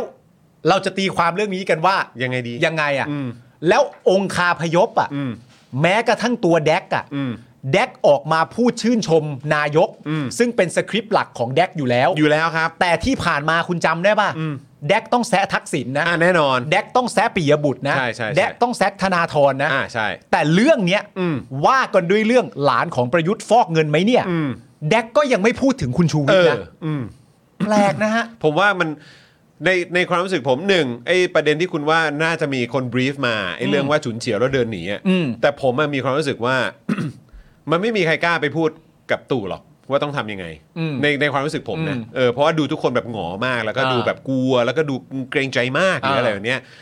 มากเหลือเกิน อืม ผมก็เลยคิดว่าไม่น่ามีใครไปบรีฟนางได้อะ เออ คือนางอันเนี้ยในความรู้สึกผมน่าจะมาจากกำมลสันดานของนางเอง โอเค ผมคิดว่าอย่างนั้นนะ อ่า อันนี้อันนี้ความเห็นผม คุณผู้ชมคิดว่ายังไง คุณผู้ชม อ่า คิดว่า brief มาหรืออา เปล่า หรือคุณผู้ชมคิดว่าไม่อะสันด านมันเป็นอย่างเงี้ย ใช่ เออ ส่วนไอ้อันที่คุณปาล์มพูดอะน่าสนใจจริง เออ เพราะปกติมันต้องพ่วง ใช่ทำไมไม่มีแค่ประโยคง่าย ๆ แบบนี้อะ เออ ทำไมไม่มีแค่ประโยคง่าย ๆ แบบนี้ว่า ประยุทธ์บอกกับนักข่าวประเด็นชูวิทย์ว่า คนนั้นเขาก็พูดไปเรื่อยอ่ะไม่พูดแบบนี้อะ เออ ปกติมีอย่างนี้บ่อยนะ ใช่ คนนั้นเขาก็พูดไปเรื่อยอย่าไปฟังเขามาก ใช่แล้วก็แบบอันนี้คือเป็นการอ้างอิงหรือพาดพิงไปถึงคนที่เคยเป็นถึงอดีตนายกรัฐมนตรีนะ ใช่ เออครับ ประโยค ผมแต่อั ง่ายๆพวกนี้เราไม่เจอ ฮียชูนี่คือเต็มที่จริงๆก็คือเหมือนอารมณ์เคยเป็นสส เออ ใช่ไหมใช่ไหมก็เลยแบบเฮ้ยแมน ต้องเอาแล้ว น่าสนใจ ต้องเอาแล้ว นะครับ เอาแล้วเอาแล้ว อ้าว แต่ว่ายังมีต่ออีกนิดนึงใช่ไหม ไม่ไม่ต้องคุณละ อ่า โอเค นะครับ วันนี้เนี่ยนะครับ มีรายงาน อ้อ โทษนะครับ อย่างที่คุณปาล์มบอกนะครับว่าเอ่อถ้าประยุทธ์ยังเงียบเนี่ย คุณชูวิทย์บอกว่าจะเปิดไปเรื่อยๆ จนกว่าจะเลือกตั้ง ส่วนบริษัทหลานประยุทธ์ยังไม่ได้ออกมาชี้แจงถึงประเด็นที่ชูวิทย์พาดพิงถึงนะครับ อ่า โดยวันนี้นะครับมีรายงานว่าพลตำรวจเอกดำรงศักดิ์กิติประพัฒน์ผู้บัญชาการตำรวจแห่งชาตินะครับได้สั่งการให้ตรวจสอบข้อเท็จจริงเรื่องนี้แล้ว อ๋อ โอ้ย จ้าจ้าจ้าเร็วจังเลย ครับ จ้า ผมนะฮะโดยบอกว่าต้องดูว่าการประกอบธุรกิจนำเที่ยวจะต้องประสานงานหรือทำสัญญากับผู้ใดบ้าง อ่า เหมือนเป็นเรื่องที่แบบอ๋อครับผม ยาก มันต้อง อะ มันต้องไปทำการบ้านการเหลืออะไรอย่างเงี้ย ใช่ เหรอครับ เช่น โรงแรมที่พักร้านค้าร้านขายของที่ระลึก รถคนขับผู้รับเหมาที่ไปทำจะต้องมีการตรวจสอบทุกแง่มุม และจะต้องตรวจสอบระยะเวลาในการดำเนินการด้วย ว่ามีการดำเนินการประสานงานกับธุรกิจกับบุคคลต่างๆ ช่วงไหนอย่างไร เป็นช่วงที่ได้มีการกระทำผิดเกิดขึ้น หรือเป็นช่วงก่อนหรือหลังการกระทำผิดเกิดขึ้นหรือไม่ ตรงนี้ก็จะต้องมีการตรวจสอบให้กระจ่างชัดทุกอย่าง เพื่อให้เกิดความยุติธรรมกับทุกฝ่าย อ้าวละฮะ ผมชอบการที่ตำรวจไทยบอกว่าต้องให้ความยุติธรรมกับทุกฝ่าย ใช่ มีอะไรอยากจะให้กับตำรวจไทยบ้างครับ กับการที่บอกเขาบอกว่าเขาจะให้ความยุติธรรมกับทุกฝ่ายครับ ทุกฝ่ายเลยนะครับ ทุกฝ่ายเลยนะครับ ทุกฝ่าย ตำรวจไทยบอกว่าจะให้ความยุติธรรมกับทุกฝ่าย ทุกฝ่ายครับ ทุกฝ่ายครับ ให้ได้ ย้ำอีกครั้งนะครับ ว่าอะไรฮะ วันที่ 22 พฤษภาคม 57 นะครับ มีตำรวจไปนั่งกับกบฏนะครับ ที่โต๊ะเดียวกันนะนะ ที่โต๊ะเดียวกันครับ จริงเหรอ ครับ ตำรวจมันต้องจับกบฏไม่ใช่เหรอวะ เพราะฉะนั้นคือผมก็อยากจะย้อนถามเหมือนกัน เพราะไม่รู้มันเป็นประเพณีปฏิบัติหรือเปล่า เพราะเขานั่งด้วยกันแทบจะทุกครั้งอยู่แล้วอะ เออ เวลายึดอำนาจอะ คุณผู้ชม แล้วตำรวจมาบอกว่าจะให้ความยุติธรรมเกิดขึ้นกับทุกฝ่าย come on man คุณผู้ชมตัวอักษรไทยมันมี 44 ตัวนะครับ คุณผู้ชมจะพิมพ์ตัวเดียวอะ่ะ มันไม่ได้หรอก เนี่ย แล้วพิมพ์ไม่หยุดเลยอะนะ คุณดิฟชาโดว์ใบปอเพิ่งเข้าคุก ยุติธรรม พ่องง พ่องง พ่องง ครับผม พ่องง คุณคุณปิ๊งคุณปิ๊งซาบอกว่าให้นิ้วเหรอฮะอ๋อ ครับผม ก็นั่นแหละฮะอืมเมื่อสักครู่นี้ขอบคุณคุณเพกัซัสนะครับ เติมพลังมาให้ 179 บาท คุณจินนิสนะครับนะฮะก็เป็นเมมเบอร์ของเรา 14 เดือนบวกบวกๆแล้วนะค ค รั รับ บ แล้วก็ทางลูกคุณชาวนาก็เติมพลังมาให้พวกเรานะครับ แบบไม่หยุดไม่หย่อนเลยนะครับ ใช่ ขอบพระคุณ ครับ มากๆเลยนะขอบครคุณคั รับ บ ขอบคุณนะครับผมนะฮะอ่ะ เป็นยังไงบ้างแล้วเนี่ยฮะมีใครสามารถอัปเดตคุณชูวิทย์ได้บ้างไห ไห ม น เนี่ย ๆๆขอดูหน่อยว่าเอ่อมีอะไรอัปเดตเพิ่มเติมไหม ดูหน่อยสิ ะครับ ปึ๊บขอส่องก่อนวิบคนเยอะมากจนกล้องมือถือเก็บไม่พอฮะ เอ โอ้ อ โห เอ้ย เดี๋ยวเอารูปที่คุณมุกส่งเข้ามาดีกว่า คุณมุกส่งภาพนี้เข้ามาบอกว่าที่บอกว่าคนเยอะมากอ่ะ เออเออเอ เดี๋ยว อ อาจารย์แบงค์เอาขึ้นหน่อยแล้วกัน น่าจะหมายถึงบนเวทีนะครับนะฮะหมายถึงในพาร์ทของผู้สมัครด้วยหรือเปล่า ครับ นะครับก็น่าสนใจดีเหมือนกันนะครับเออนะครับ ตำรวจไม่ได้มีหน้าที่ให้ความยุติธรรมคนให้ความยุติธรรมคือศาลไม่อะผมว่าตำรวจก็คืออยู่ในพาร์ทนั้นอยู่แล้วครับ ใช่ อยู่ในกระบวนการครับนะฮะแล้วก็แม้กระทั่งตัวพบตรออกมาบอกเองว่าต้องให้ความยุติธรรมกับทุกฝ่ายเพราะเพราะฉะนั้นก็แปลว่าเขาก็รู้หน้าที่ว่าเขาก็มีหน้าที่ต้องให้ความยุติธรรมกับทุกฝ่าย หรือว่าต้องเหมือนแบบอำนวยความยุติธรรมให้กับทุกฝ่ายอย่างแท้จริงเขาก็รู้ ใช่ไหมครับ แต่อันนี้เราย้อนดูถึงพฤติกรรมนะครับ แล้วก็ในอดีตที่ผ่านมาของวงการตำรวจไทยหรือสีกากีไทยนะครับ ว่ามันเกิดอะไรขึ้นบ้างนะ ครับ นะฮะเอ่อเป็นไงภาพภาพไหมยังไหนขอขอขึ้นหน่อยครับ ขอบคุณภาพจากทางคุณมุกด้วยนะครับ โอ้โห นี่ ขวาสุดตอนนี้เท่าที่เห็นน่าจะเป็นเสกสกอลไหมออ Six Skull ใช่เลย Six Skull นะครับ Six ผม Skull นะฮะแล้ว เฮ้ยทำไมที่ปรึกษาไปยืนห่างกันอะ เออ แล้วเวลาปรึกษาทำไงอะ แต่ว่าแต่ว่านี่ตุ๋ยไม่ขึ้นนี่ ยัง นะฮะ กลางน่าจะใครอะพีรพันธ์ ก็ ปะ พิรพันธ์ด้านขวามือของพิรพันธ์นั่นคือสกลทีปะเอ๊ะเอ๊ะไม่ไม่ไม่ใช่สกลทีเออพูดพูดผิดเออของเนี่ยชื่ออะไรอ่ะเออไม่ใช่โทษทีฮะไม่ไม่ใช่สกลทีคนเออชื่ออะไรนะ นี่เหรอ ไม่ใช่ไม่ใช่อีกฝั่ง นี่เหรอ เออ ชื่ออะไรนะ เอ่ ข อ วามืออ่ะ โทษทีคุณผู้ชมทำไมคุณแบบว่า ไม่มันไกลด้วยแหละ ผมเห็นหน้าไม่ชัดด้วยแหละ เออ ตอนกปปสอ่ะเอ้ยเอออ่ะอ่ะเดี๋ยวเดี๋ยว ถ้าคุณผู้ชม ถ้าคุณผู้ชมนั่นเอ่อสามารถเมนมาได้นะครับอ่ะก็ประมาณนี้นะครับ แต่ว่าอันนี้รู้สึกประยุทธ์ยังไม่ขึ้น ยังไม่ขึ้นเวทีนะครับ ตู่ยังค่ะนี่รออยู่ติดหน้าเวทีเลยค่ะ แจ๋วครับผม เออขอบคุณมากเลยนะครับ เออ นะฮะเออโอเค คุณนัทเหรอ อะไรนะฮะ ใช่เหรอ ไม่ใช่หรอก ใช่ปะใช่ปะใช่ไหมเออ ผมไม่แน่ใจ ไม่ นะค ใช่ รับ ไม่ใช่โบครับ โบอยู่ ไม่ใช่ ขวา โบ สุด โบ ครั อยู่ขวา เออนะครับอ่ะเอกนัท อ่า ใช่ขอบคุณ นัท ครับ ขอบคุณครับ ขอบคุณมากครับ ขอบคุณมากครับ ขอบพระคุณครับ าใช่ครับผม เอกนัทอ่า อ่าใช่ใช่ต่อไปเป็นวิดีโอพรีเซนต์ว่าทำไมเราถึงรักลุงตู่และทำไมลุงตู่ต้องไปต่อเออครับผม ก็ไม่แปลกนะ จริงๆมันจะเชิดชู ก็ตามสไตล์นี้อยู่ ก็ง เอ้ย พูด ตาม ง ส นี้แห ไต ละ ล์นี้อยู่แล้ว ฮะ เออนะครับนะฮะโอเคนะโอ้โห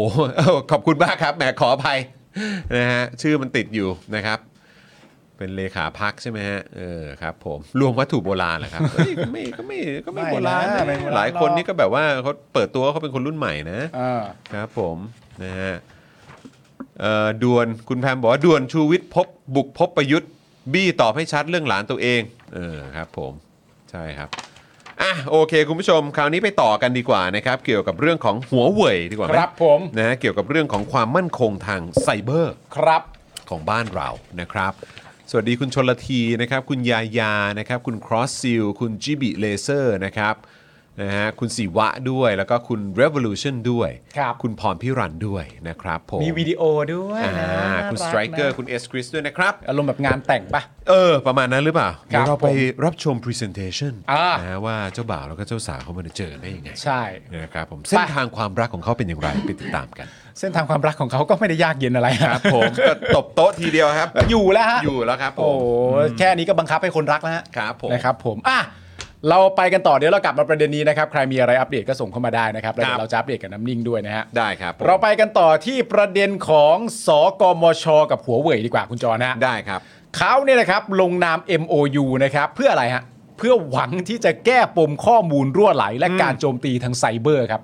มันก็ต้องร่วมกันฮะ ครับผม ช่วยกันพัฒนาต่างฝ่ายก็ต่างให้สิ่งดีๆ ซึ่งกันและกัน เนอะ ครับผม เนอะ ใช่ฮะ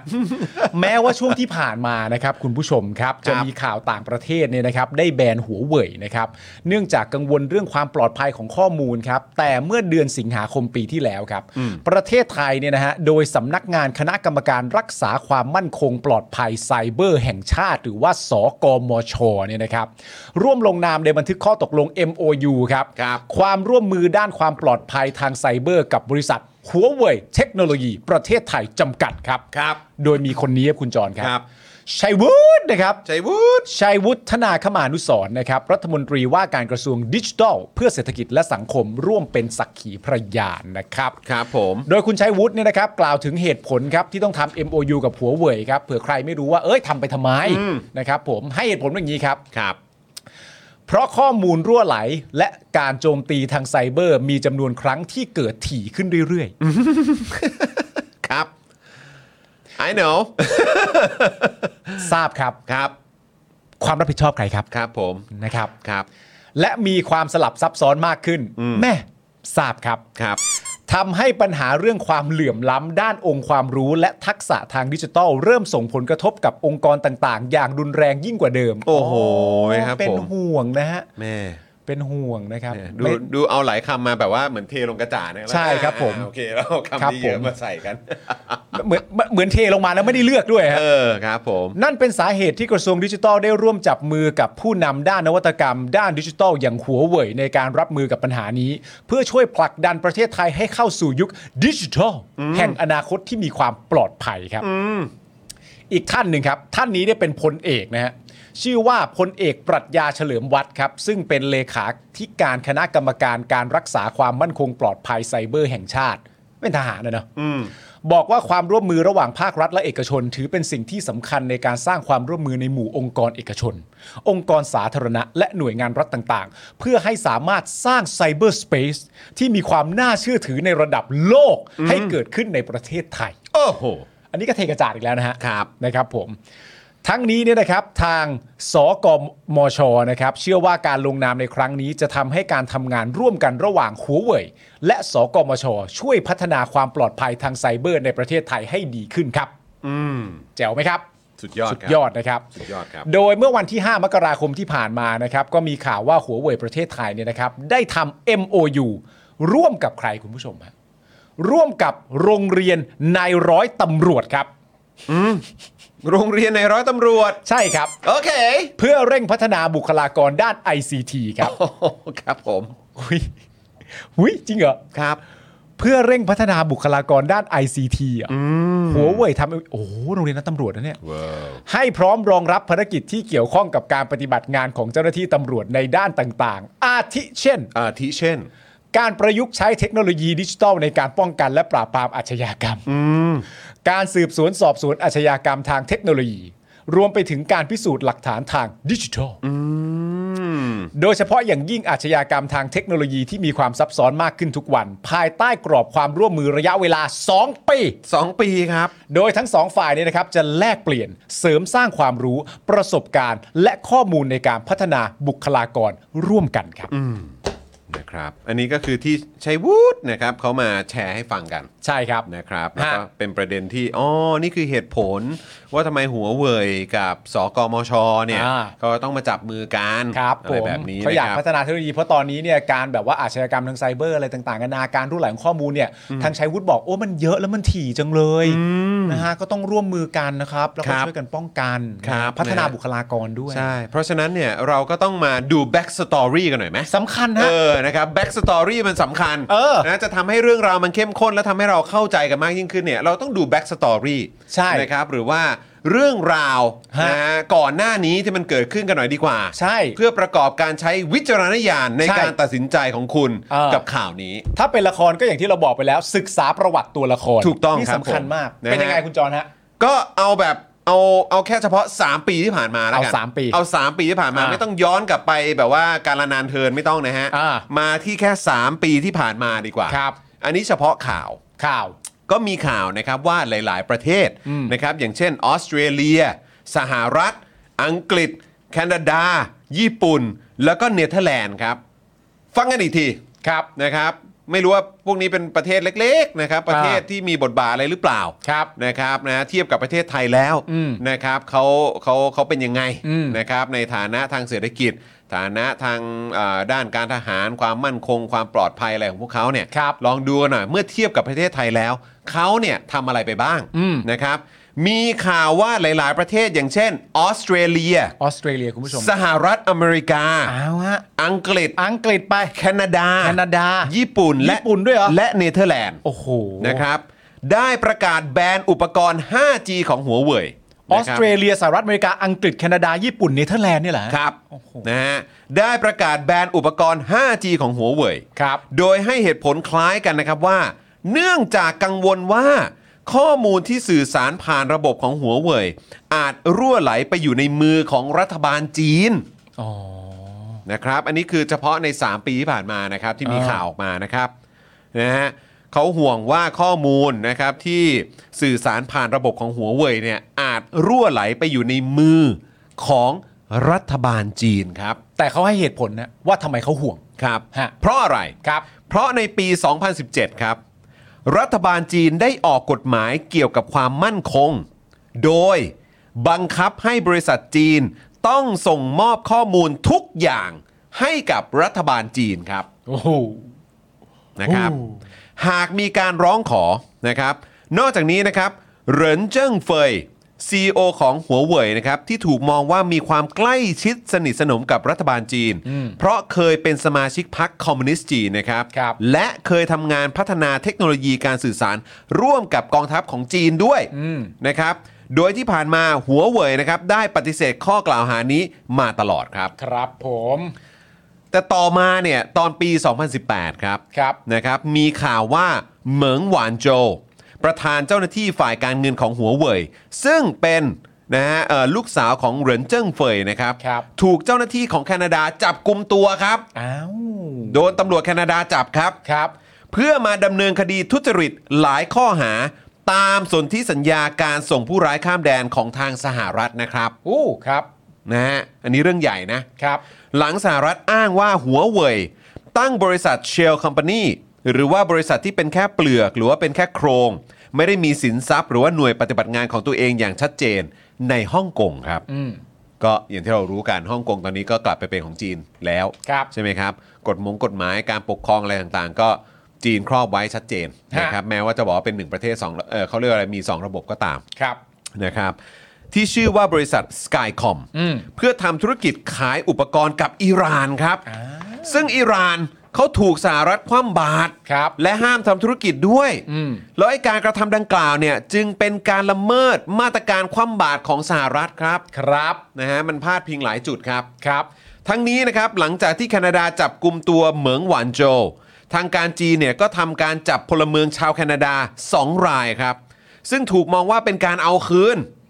ก่อนที่จีนเนี่ยจะลดการนำเข้าสินค้าหลายประเภทจากแคนาดาในเวลาต่อมาครับ ครับ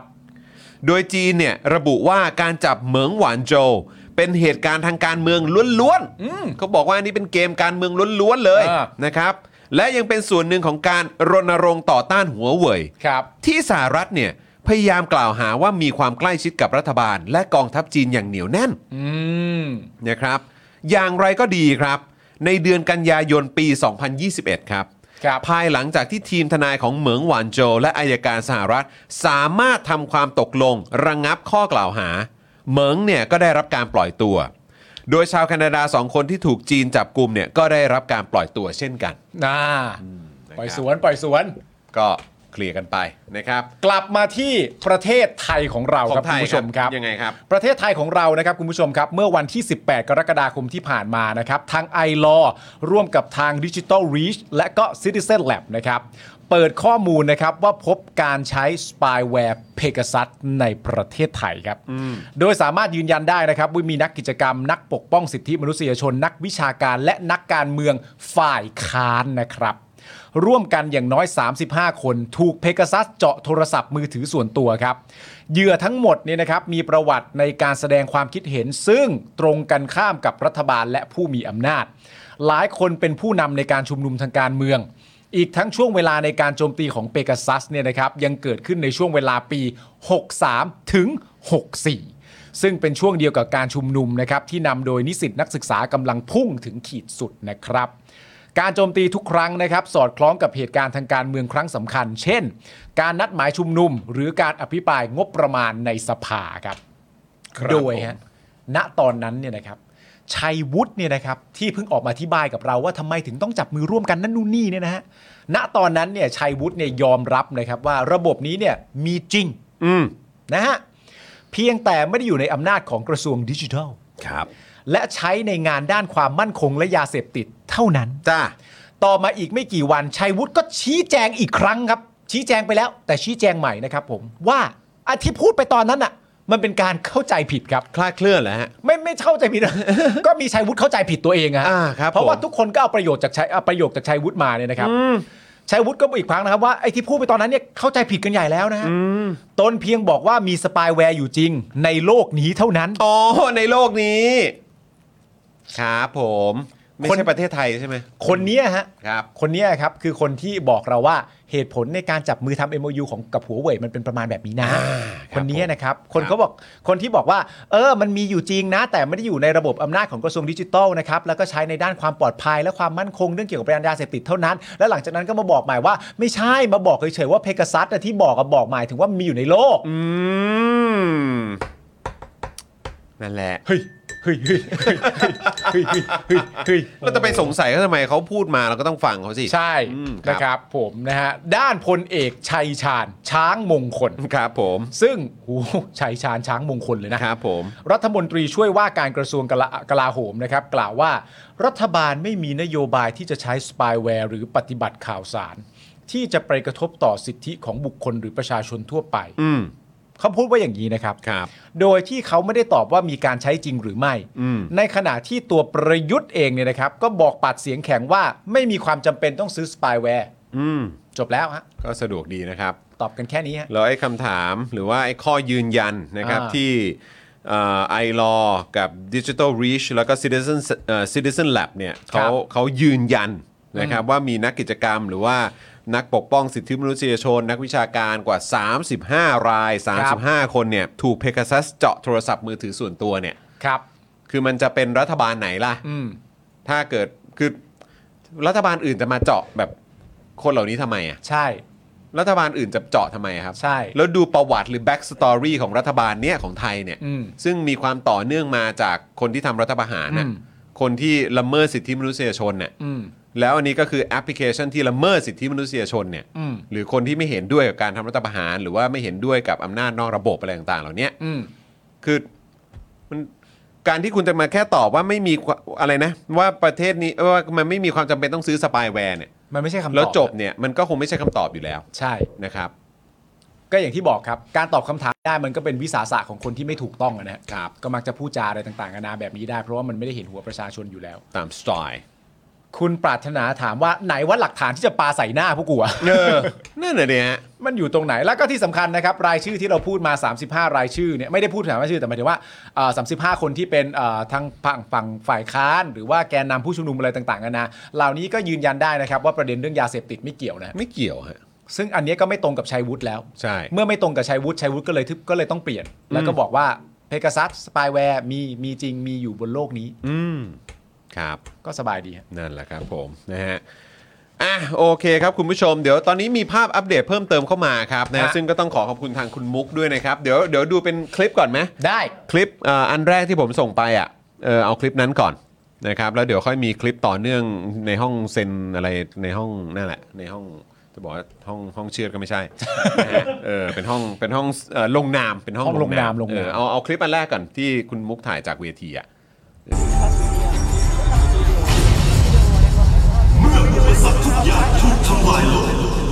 ถึงเวลาแห่งผู้นำผู้ที่ไม่เคยทิ้งความมุ่งมั่นที่จะทำให้ประเทศไทยเป็นที่หนึ่ง จะกลับมาอีกครั้งพร้อมทีมที่มีจุดมุ่งหมายเดียวกัน เพื่อสารต่อการแก้ไขปัญหา เพื่อคนไทยทุกเจเนอเรชันเพื่อคุณภาพชีวิตที่ดีทุกภูมิภาค เพื่อดูแลสุขภาพคนไทยทั่วทั้งประเทศ เพื่อผลักดันศักยภาพประเทศให้คนทั้งโลกเห็น ด้วยวิสัยทัศน์ที่พร้อมตอบรับโลกยุคใหม่ ผู้นำที่ไม่เคยทิ้งความมุ่งมั่นที่จะสร้างความเป็นอันหนึ่งอันเดียว พร้อมรวมคนไทยให้ชาติเดินหน้า สู่เป้าหมายที่ดีขึ้นทุกปี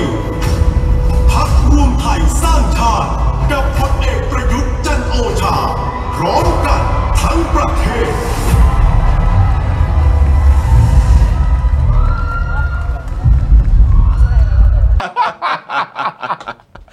ทั้งประเทศ พักรวมไทยสร้างชาติ กับพลเอกประยุทธ์จันโอชา ครับ คือแปลว่าที่ผ่านมานี่คือพวกกูโดนล่ามโซ่อยู่ใช่ไหม แล้วตอนนี้คือพร้อมจะแบบว่า เอาโซ่นั้นออกไปละ โซ่นั้นฉีกขาดละ เออ เรียบร้อยละ อะไรวันนี้ เออ แล้วเดินอยู่นานมากเลย เดินอยู่ในเงามืดเนี่ย เออ กูไม่เห็นสักทีเลยเนี่ย สแตนด์อินเหรอ เอ้ย ทีมงานที่จัดงานอยู่ตอนเนี้ย รู้ป่ะข้างนอกมีคนจุดเทียนนะ เออ ถ้ามันมืดมากข้างนอกมีคนจุดเทียนอยู่นะ เออ ไปพูดไปคุยกับเขาบ้าง แล้วบอกว่าคนคนนี้จะเป็นผู้นำของโลกยุคใหม่เนี่ย เออ โลกยุคใหม่เขาไม่ทำรัฐประหารกันนะฮะ ใช่ เขาไม่เป็นเผด็จการกันนะโลกยุคใหม่ฮะ ไอ้ห่ามึงบอกว่ามึงจะเป็นผู้นำของโลกยุคยุคใหม่ แต่มึงมาด้วยการรัฐประหารตั้งแต่ตอนปี 57 เนี่ยนะ และความคิดมึงนี่คือล้าสมัยมากนะฮะ เออ โอ้โห แล้วกูจะเป็นผู้นำของโลกยุคใหม่ซะแล้ว แล้วบอกว่าคน แล้วคือยังไง คือมีภาพว่าเช็คแฮงกับคนนั้นคนนี้ก็เลยแบบว่า solidify หรือว่าทำให้มันดูน่าเชื่อถือมากยิ่งขึ้นเหรอครับ ไม่แล้วกูจะฮามากเลยนะถ้าแบบว่ามีคนทำเมื่อนพีกนะเพราะประโยคแรกหลังจากโซ่แตกแค่พอโซ่แตกเสร็จเรียบร้อยเนี่ยประโยคมันขึ้นว่า คนที่เคยทำให้ประเทศไทยเป็นที่หนึ่ง ฮะ ใครวะ คนที่เคยทำให้ประเทศไทยเป็นที่หนึ่งจะกลับมาอีกครั้ง โอ้ ถ้าพูดคำเนี้ย เออ ในหัวกูเห็นทักษิณนะ เออ เฮ้ย อันนี้ตอนต้นเลยป่ะ ใช่ ตอนต้นเลยอะเอ้ย ขอฟังอีกทีได้ป่ะ หลังจากโซ่แตกอ่ะคุณตั้งใจฟังดี ขอ ขอ ขอ ขอดู ขอดูตอนต้นอีกทีได้ไหมฮะ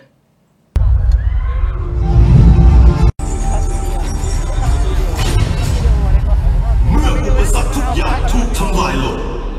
ถึงเวลาของผู้นำผู้ที่ไม่เคยทิ้งความมุ่งมั่นที่จะทำให้ประเทศไทยเป็นที่หนึ่ง จะกลับมาอีกครั้งพร้อมทีมที่มีจุดมุ่งหมายเดียวกัน เพื่อสารต่อการแก้ไขปัญหา เพื่อคนไทยทุกเจเนอเรชัน เขาจะกลับมาอีกครั้งหนึ่ง ๆ เพื่อมาสารต่อแก้ไขปัญหา โอ้ ดุดัน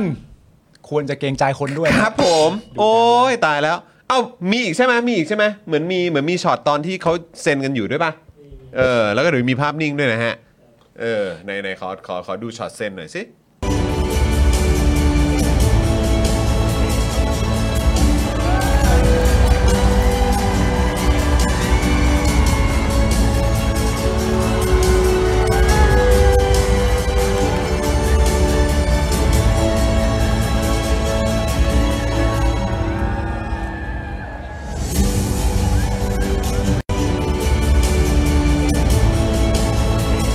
เห็นไหมมีแบงค์พันติดอยู่ด้วยนะ ถูกต้อง น่าจะเป็นเงินเดือนเงินเดือนเขาอะควักเอง ใช่ มาสมัครเป็นสมาชิกแล้วก็ขอบคุณนะครับท่าน อ่า อุตส่าห์เซ็นลายเซ็นมาสมัครสมาชิกพวกเรา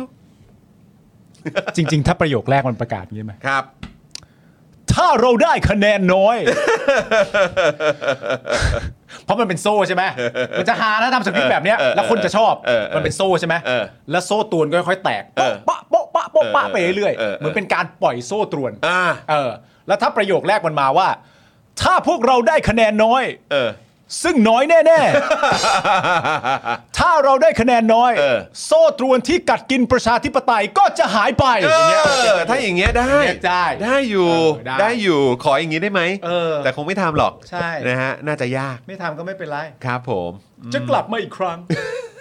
ดุดันไม่เกรงใจใคร มีมีเป็นภาพนิ่งด้วยใช่ไหมเพราะว่าคุณมุกบอกว่าเป็นภาพที่ส่งมาจากทางพักเลยนะ อ่า ไหนขอขอขอดูตัวอย่างสักเออเนี่ยนะอ่าเซนอ่าเซนให้ถูกที่นะครับท่าน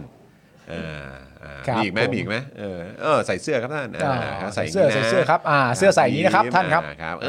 อโอ้โอ้ครั อ่า บผม งอหลังนิดนึงครับ เออครับ ผม งอหลังนิดนึงครับ อ่ะะ โอเคอ่ะเซ็นครับเซ็น อ้าว ไป พี่แดกมาพี่แดกมาพี่แดกมา อ๋อลางานลางาน โอ้ ต้องมา ลางานมาครับเออ โอ้โห แต่ยังไม่ออกจากพักเดิมนะ เอออแต่ลางานมาเอาใจช่วยไงคนรักกัน ครับผม อ๋อข้างหลังแดกกบเสกสกล อ่าใช่ อ่าโอเค เออครับผม นี่มากันครบฮะ ผมมีคำถามอะ ครับ เออโบมองอะไรฮะ ครับ โบโบคงแบบว่ากำลั ปุ๊ ง บ คิดอยู่ยังไงต่อดีวะกู โบมองไปไง ครับผม หรือโบ้ในใจคิดว่า เออ ฮะเทิดไทยกูล่ะฮะเทิดไทยกูอยู่ไหน ไม่ใช่ว่าฉันมาทำไม่ ทำอะไร ไม่ใช่นะ ไม่ ไม่ ใช่ ใช่ไม่ใช่ไม่ใช่เพราะฉันเป็นที่ปรึกษาแล้ว เออ คบ หรือโบ้อาจจะคิดในใจอย่างนี้ก็ได้นะ ฮ ฮะ ครับ คนคงเซอร์ไพรส์กันมากเลยนะ เออ ที่ฉันออกจากเทิดไทย อืม คงจะเดากันไม่ออกหรอก อืมเฮ้ยมีอีกคลิปหนึ่งอ่ะเอ่อที่ที่ผมเพิ่งส่งเข้าไปในกรุ๊ปอ่ะอาจารย์แบงค์เพิ่งส่งเข้าไปเมื่อกี้เลยเออนะฮะเป็นคุณมุกส่งมาบอกว่าเออเนี่ยถ้าเกิดว่าเห็นคลิปนี้จะรู้สึกอย่างไร จะรู้สึกเหมือนกับคุณมุกหรือเปล่า อ่าไหนดูซิดู นะครับ ซิ แต่แต่คุณมุกไม่ได้เออคุณมุกคุณมุกบอกไว้นะ ว่าคุณมุกรู้สึกยังไง แต่ผมผมอยากรู้ว่าคุณผู้ชมดูแล้วรู้สึกไงก่อน ไหนไหนดูซิดูซิ เออนะฮะมีไหมมีไหมมาแล้วใช่ไหมอ่ะเอาขึ้นครับเอาขึ้น ภาพรวมบนเวที เป็นคลิปนะ พี่จะยกเพลงนี้ได้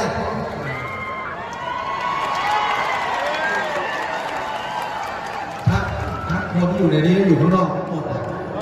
คือประเทศไทยนะครับคือประเทศไทย ประเทศไทยคือแผ่นดินที่ศักดิ์สิทธิ์แห่งนี้ เราเกิดที่นี่หากินที่นี่ บางท่านก็ต้องอยู่ที่นี่ บางท่านก็ไม่ได้อยู่ใช่ไหมอันนี้ก็ขึ้นอยู่กับแล้วแต่แล้วแต่ บุคคลแล้วแต่อาชีพแล้วแต่แล้วแต่ แต่ในวันสุดท้ายเราเราต้องทำมันรักษาการเป็นแบบนี้ให้นานที่สุดให้มากที่สุดนะครับเพราะฉะนั้นวันนี้ดีใจจริงๆตื้นใจตื้นตันใจ ผมไม่เคยตื่นเต้นอะไรมาก่อนเลย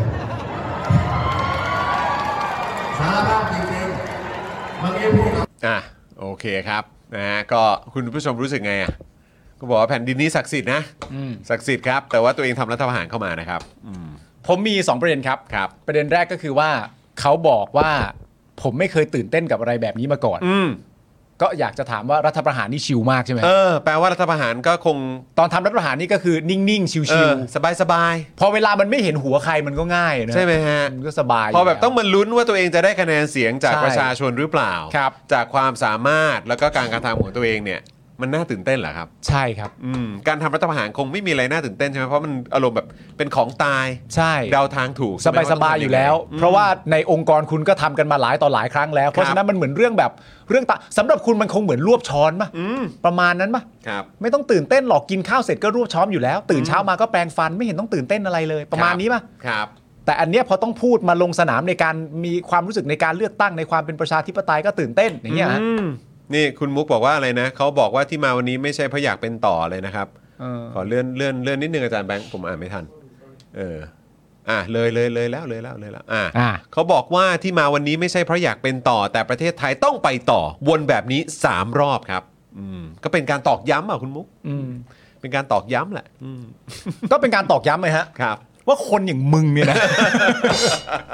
ก็เป็นการตอกย้ำจริง ครับอ่ะขอขอดูเอ่อล่าสุดหน่อยครับ อ่า อ่าโอเคเอ่อแปดเปื้อนใช่ไหมฮะแปดปีแปดเปื้อนใช่ไหมครับ ๆอ๋อและอีกประเด็นหนึ่งสำคัญมากๆที่อยากจะฝากบอกว่าประโยคเมื่อกี้ที่คุณมุกขอบคุณคุณมุกด้วยนะครับ ครับ ที่ถ่ายมาให้เราเนี่ยนะครับ ก็เป็นประโยคที่บอกว่าเหมือนต้องขอบเอ่อที่อยู่ได้ตรงนี้เนี่ยก็เพราะคนที่นี่นั่นแหละเออแล้วก็บอกว่าทั้งคนที่อยู่ตรงนี้ และคนที่อยู่ข้างนอก อืม ก็อยากจะฝากบอกไป ครับ ไม่รู้ว่าประยุทธ์ได้ยินหรือเปล่า ครับ แต่คนที่อยู่ข้างนอกอ่ะ มีคุณชูวิทย์ด้วยนะ อ่ะ เออ ใช่ไปหาเขาหน่อยสิ ที่อยู่ข้างนอกอ่ะ บอกว่าจะขอบคุณตรงเนี้ย ในนี้และข้างนอกเนี่ย ข้างนอกมีคนจุดเทียนนั่งรออยู่ พร้อมไว้บอร์ดและนั่งไขว่ห้างไปคุยกับเขาดูหน่อยสิ รออยู่เนี่ย เขารออยู่ รออยู่เนี่ย แล้วเขามีคำถามสำคัญจะถามด้วยประเด็นเรื่องหลานคุณอ่ะ เออ เออลองตอบเขาหน่อย ใช่ นะคนข้างนอกมีชุนชูวิทย์อยู่ลองดู Come on นะ man Come on man Come on man เออนะครับ ใส่เสื้อ เออใส่เสื้อ ใส่เสื้อใจหน่อยจอด เออนะครับอ่ะเมื่อกี้ขอบคุณคุณโฮมี่กับคุณลูกชาวนาด้วยนะครับ เติมพลังมาให้กับพวกเราด้วยนะครับนะฮะคุณยามาโตะว่าประยุทธ์พูดผมจะอ้วกโอ้ยใจเย็นใจเย็น ใจเย็นครับเสียดายข้าวฮะ คุณพลอยลูกก็อ้วกยาวมาเลยนะครับ คุณธนาโนนบอกว่าเฮียชูอยู่ข้างนอกอะมึง เขานั่งแล้วนะ เออ เขานั่งแล้วนะตอนเนี้ย กไปหาหน่อยดิ เขานั่งแล้วเขาไม่รบกวนใครด้วยนะเขาไม่ได้ เออ ปิดอะไรตรงนั้นตรงนี้เขามาเฉยๆเลยแล้วเขาก็นั่ง ครับผม ที่แล้วนั่งข้างธงชาติอ่ะเดี๋ยวออกไปก็เหินเออ เฮ้ยเขามีเออคุณมุกส่งภาพนี้มาด้วยบอกว่ามีงงงงกับอันนี้เหมือนกัน อะไร มีมีป้ายเต็มเลยแล้วก็มีป้ายนี้ด้วยครับอ่ะอาจารย์แบงค์เดี๋ยวเอาขึ้นหน่อยนะ งงเลย มายังไง ไหนฮะ นะฮะเออแป๊บหนึ่งนะปึ๊บปึ๊บปึ๊บปึ๊บคือคงต้องเอาให้ครบอะครับ อืม จะมาทั้งทีก็ต้องเอาให้ครบแหละผมว่า เออดุดันไม่เกรงใจใครเหรอครับ เออครับผม อันนี้ดูไม่ค่อยดุดุดันนะ ดูดูดูแบบเขินๆนี่ฮะ คุณมุกส่งมาให้ เฮ้ยไม่จริงนะ มีป้าย FC Lambo ด้วยแบ็ค ไม่จริง แบ็คกราวด์ข้างหลัง อะ สีเหลืองอ้อยเลยนะเออ ไม่จริงนะ เออ FC Rambo ฮะ ทำไมอ่ะ ตลกดีตลกดีนะครับ โอ้โห ขอบคุณคุณมุกนะฮะ ไม่เขาเข้าใจผิดว่าตอนบอก FC Rambo คนนึกว่าเป็นแบบ Sylvester Stallone เออนะฮะน้ำนิ่งส่งมาอัปเดตนะครับ บอกว่าวันนี้เป็นวันแรกเอ่อที่ประยุทธ์พูดบนเวที บอกว่าวันนี้เป็นวันแรกและครั้งแรกที่ผมสมัครสมาชิกพักการเมืองนะฮะทุกท่านคงคุ้นเคยกับผม เพราะผมอยู่มาหลายปี ยังไงผมก็ปรับภาพผมไม่ได้ เพราะผมเป็นทหารมาทั้งชีวิต แต่ผมก็ปรับอยู่ทุกวันเหรออนะฮะแต่ที่มีวันนี้ได้เพราะทุกคน ผมไม่เคยตื่นเต้นกับอะไรมาก่อน วันนี้ผมตื่นเต้น ปกติไม่เคยกลัวอยู่แล้ว แต่วันนี้ผมกลัว กลัวความรักที่ได้จากท่าน กับความรักที่ผมมีให้ท่านมันจะเพียงพอกันไหม แต่ผมรักทุกคน What the fuck ประยุทธ์ย้ำหลายครั้งมากว่าผมเป็นทหารมาทั้งชีวิต และย้ำว่าผมยึดมั่นในชาติศาสนาพระมหากษัตริย์ และบอกว่าตัวเองมีความสุจริต ซื่อสัตย์และรักสถาบัน เพราะเป็นทหารมาทั้งชีวิต ที่อยู่ตรงนี้ที่มาวันนี้ไม่ใช่เพราะอยากเป็นใหญ่ เพราะผมมีอำนาจมาเยอะแล้ว แต่การมีอำนาจก็มาพร้อมกับความรับผิดชอบ แต่ที่มาวันนี้เพราะนึกถึงทุกคน และมาวันนี้เพราะเคารพระบอบประชาธิปไตยครับ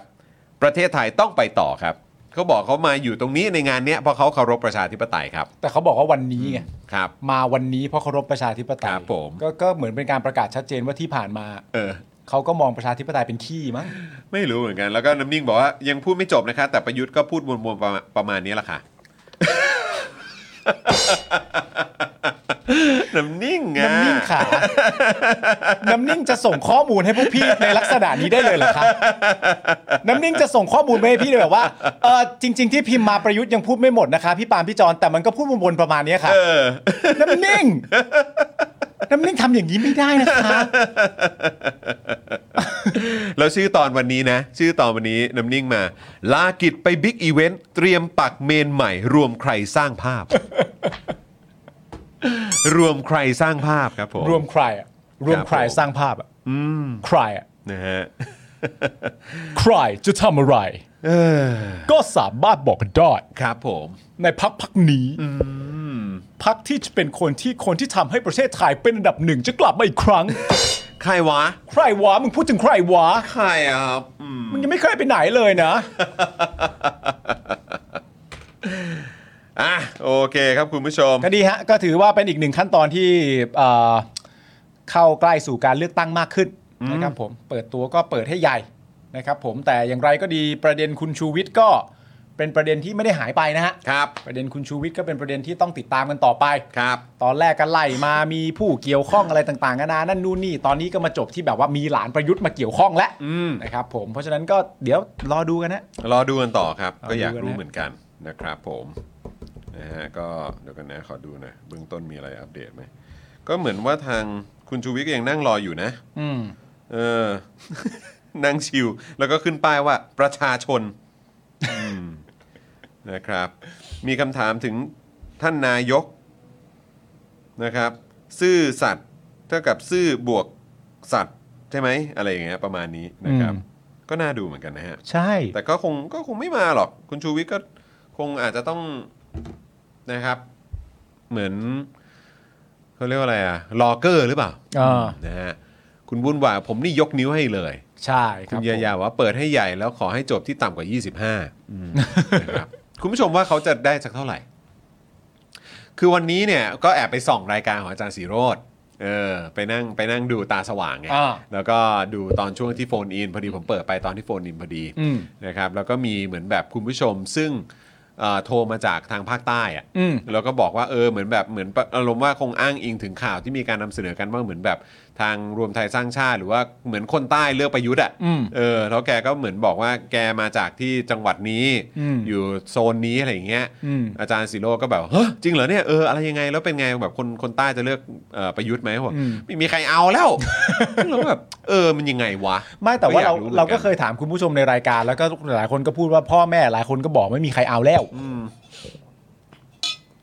มีคุณผู้ชมที่ดูอยู่ตอนเนี้ยที่พอจะเป็นตัวแทนของคนภาคใต้ได้ไหมฮะ อืม ว่ายังไงอ่ะ จะยังเลือกไหมอ่ะ หมายถึงเลือก จะเอาไหม หมาย จะเอารวมไทยสร้างชาติไหม อ๋อคือรวมไทยสร้างชาติเลยใช่ไหม หรือว่าก็คือแบบไม่อ่ะไม่เลือกก็คงไปพลังประชารัฐ คือแบบคือคือหมายหมายถึงว่าแบบคนที่เรารู้จักหรือแบบเท่าที่เราได้ยินมา อืม กระแสที่ได้ยินมาผมอยากรู้ว่ายังไง หรือว่าจะไปภูมิใจไทย หรือว่ายังไงหรือว่าแบบไม่อะก็จะไปแบบแลนด์สไลด์เพื่อไทย หรือว่าไม่เอาฉันอยากได้ก้าวไกล หรืออะไรแบบนี้คืออยากอยากฟังเท่าที่คุณผู้ชมเหมือนแบบไปซาวเสียงมาครับ อยากทราบเหมือนกันนะครับ ก็เขาบอกภูมิใจไทยก็แรงนี่ใช่ไหมทางใต้ ก็ไม่รู้ไง คุณ คุณนนยาบอกว่าไม่เอาประยุทธ์เอาหนูแทน อ๋อ คุณสเตฟานบอกว่า เดี๋ยวก็กลับมาเลือกปชปครับ ค คุณ บอก ซันจิบอกผมก็คนใต้ครับก็ไม่เอา คือผมเชื่อว่าคนที่ดูรายการเราอ่ะ โดยส่วนใหญ่ก็คงก็คงไม่เลือกอยู่แล้วแหละ ใช่ แต่แต่เท่าที่ได้ยินมาครับ อ่า คือผมอยากทราบว่าคุณผู้ชมอ่ะเออพอจะได้ยินกันบ้างไหม อันเนี้ยคือ คุณ ถ ดาม ร์กไนท์บอกเขาเลือกอนุทินครับ อืม นะฮะคุณนัทนาบอกว่าไม่นะครับอืมคุณเคนบอกว่าต้องรอซูเปอร์โพล ครับ คุณวีบอกว่าก้าวไกลทั้งบ้าน คุณพิจิกบอกญาติแฟนที่ใต้ก็ไม่เอานะ อืมคุณเฟเซอร์บอกว่าเลือกสองพักก็คือก้าวไกลกับเพื่อไทย นครตอนนี้ผมว่าน่าจะไปพปชร อ่าคนบอกว่าอันนี้จากพัทลุงน่าจะเป็นไปทางเพื่อไทยมากกว่า อืม อ่าโอเค คุณเครซี่บอกว่าผมมีเพื่อนคนใต้สองคน คนหนึงบอกประยุทธ์ดี อีกคนบอกว่าคิดวิเคราะห์แยกแยะ ก็แบบให้ อ่า คิดคิดก่อนอะไรอย่างเงี้ยนะฮะ ครับ ครับ คุณ ผม มนัสวีบอกว่าคนใต้ไม่เอาครับอ่าเพื่อนผมที่นครยังเลือกอยู่นะ คุณอิซี่บอกมา คุณบักบอกว่าผมคนหาดใหญ่สามพักนี้ไม่เลือกครับเอ่อคุณโจบอกว่าแต่ได้ยินว่าหนูยังได้นะ เพราะเขาชอบนโยบายของเออกัญชา ครับ นะครับ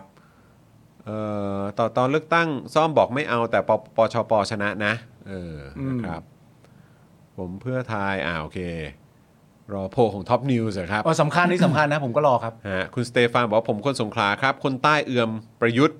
แต่มีอคติกับเพื่อไทยก้าวไกลไม่น่าพ้นปชพกับภูมิใจไทยา อ๋อ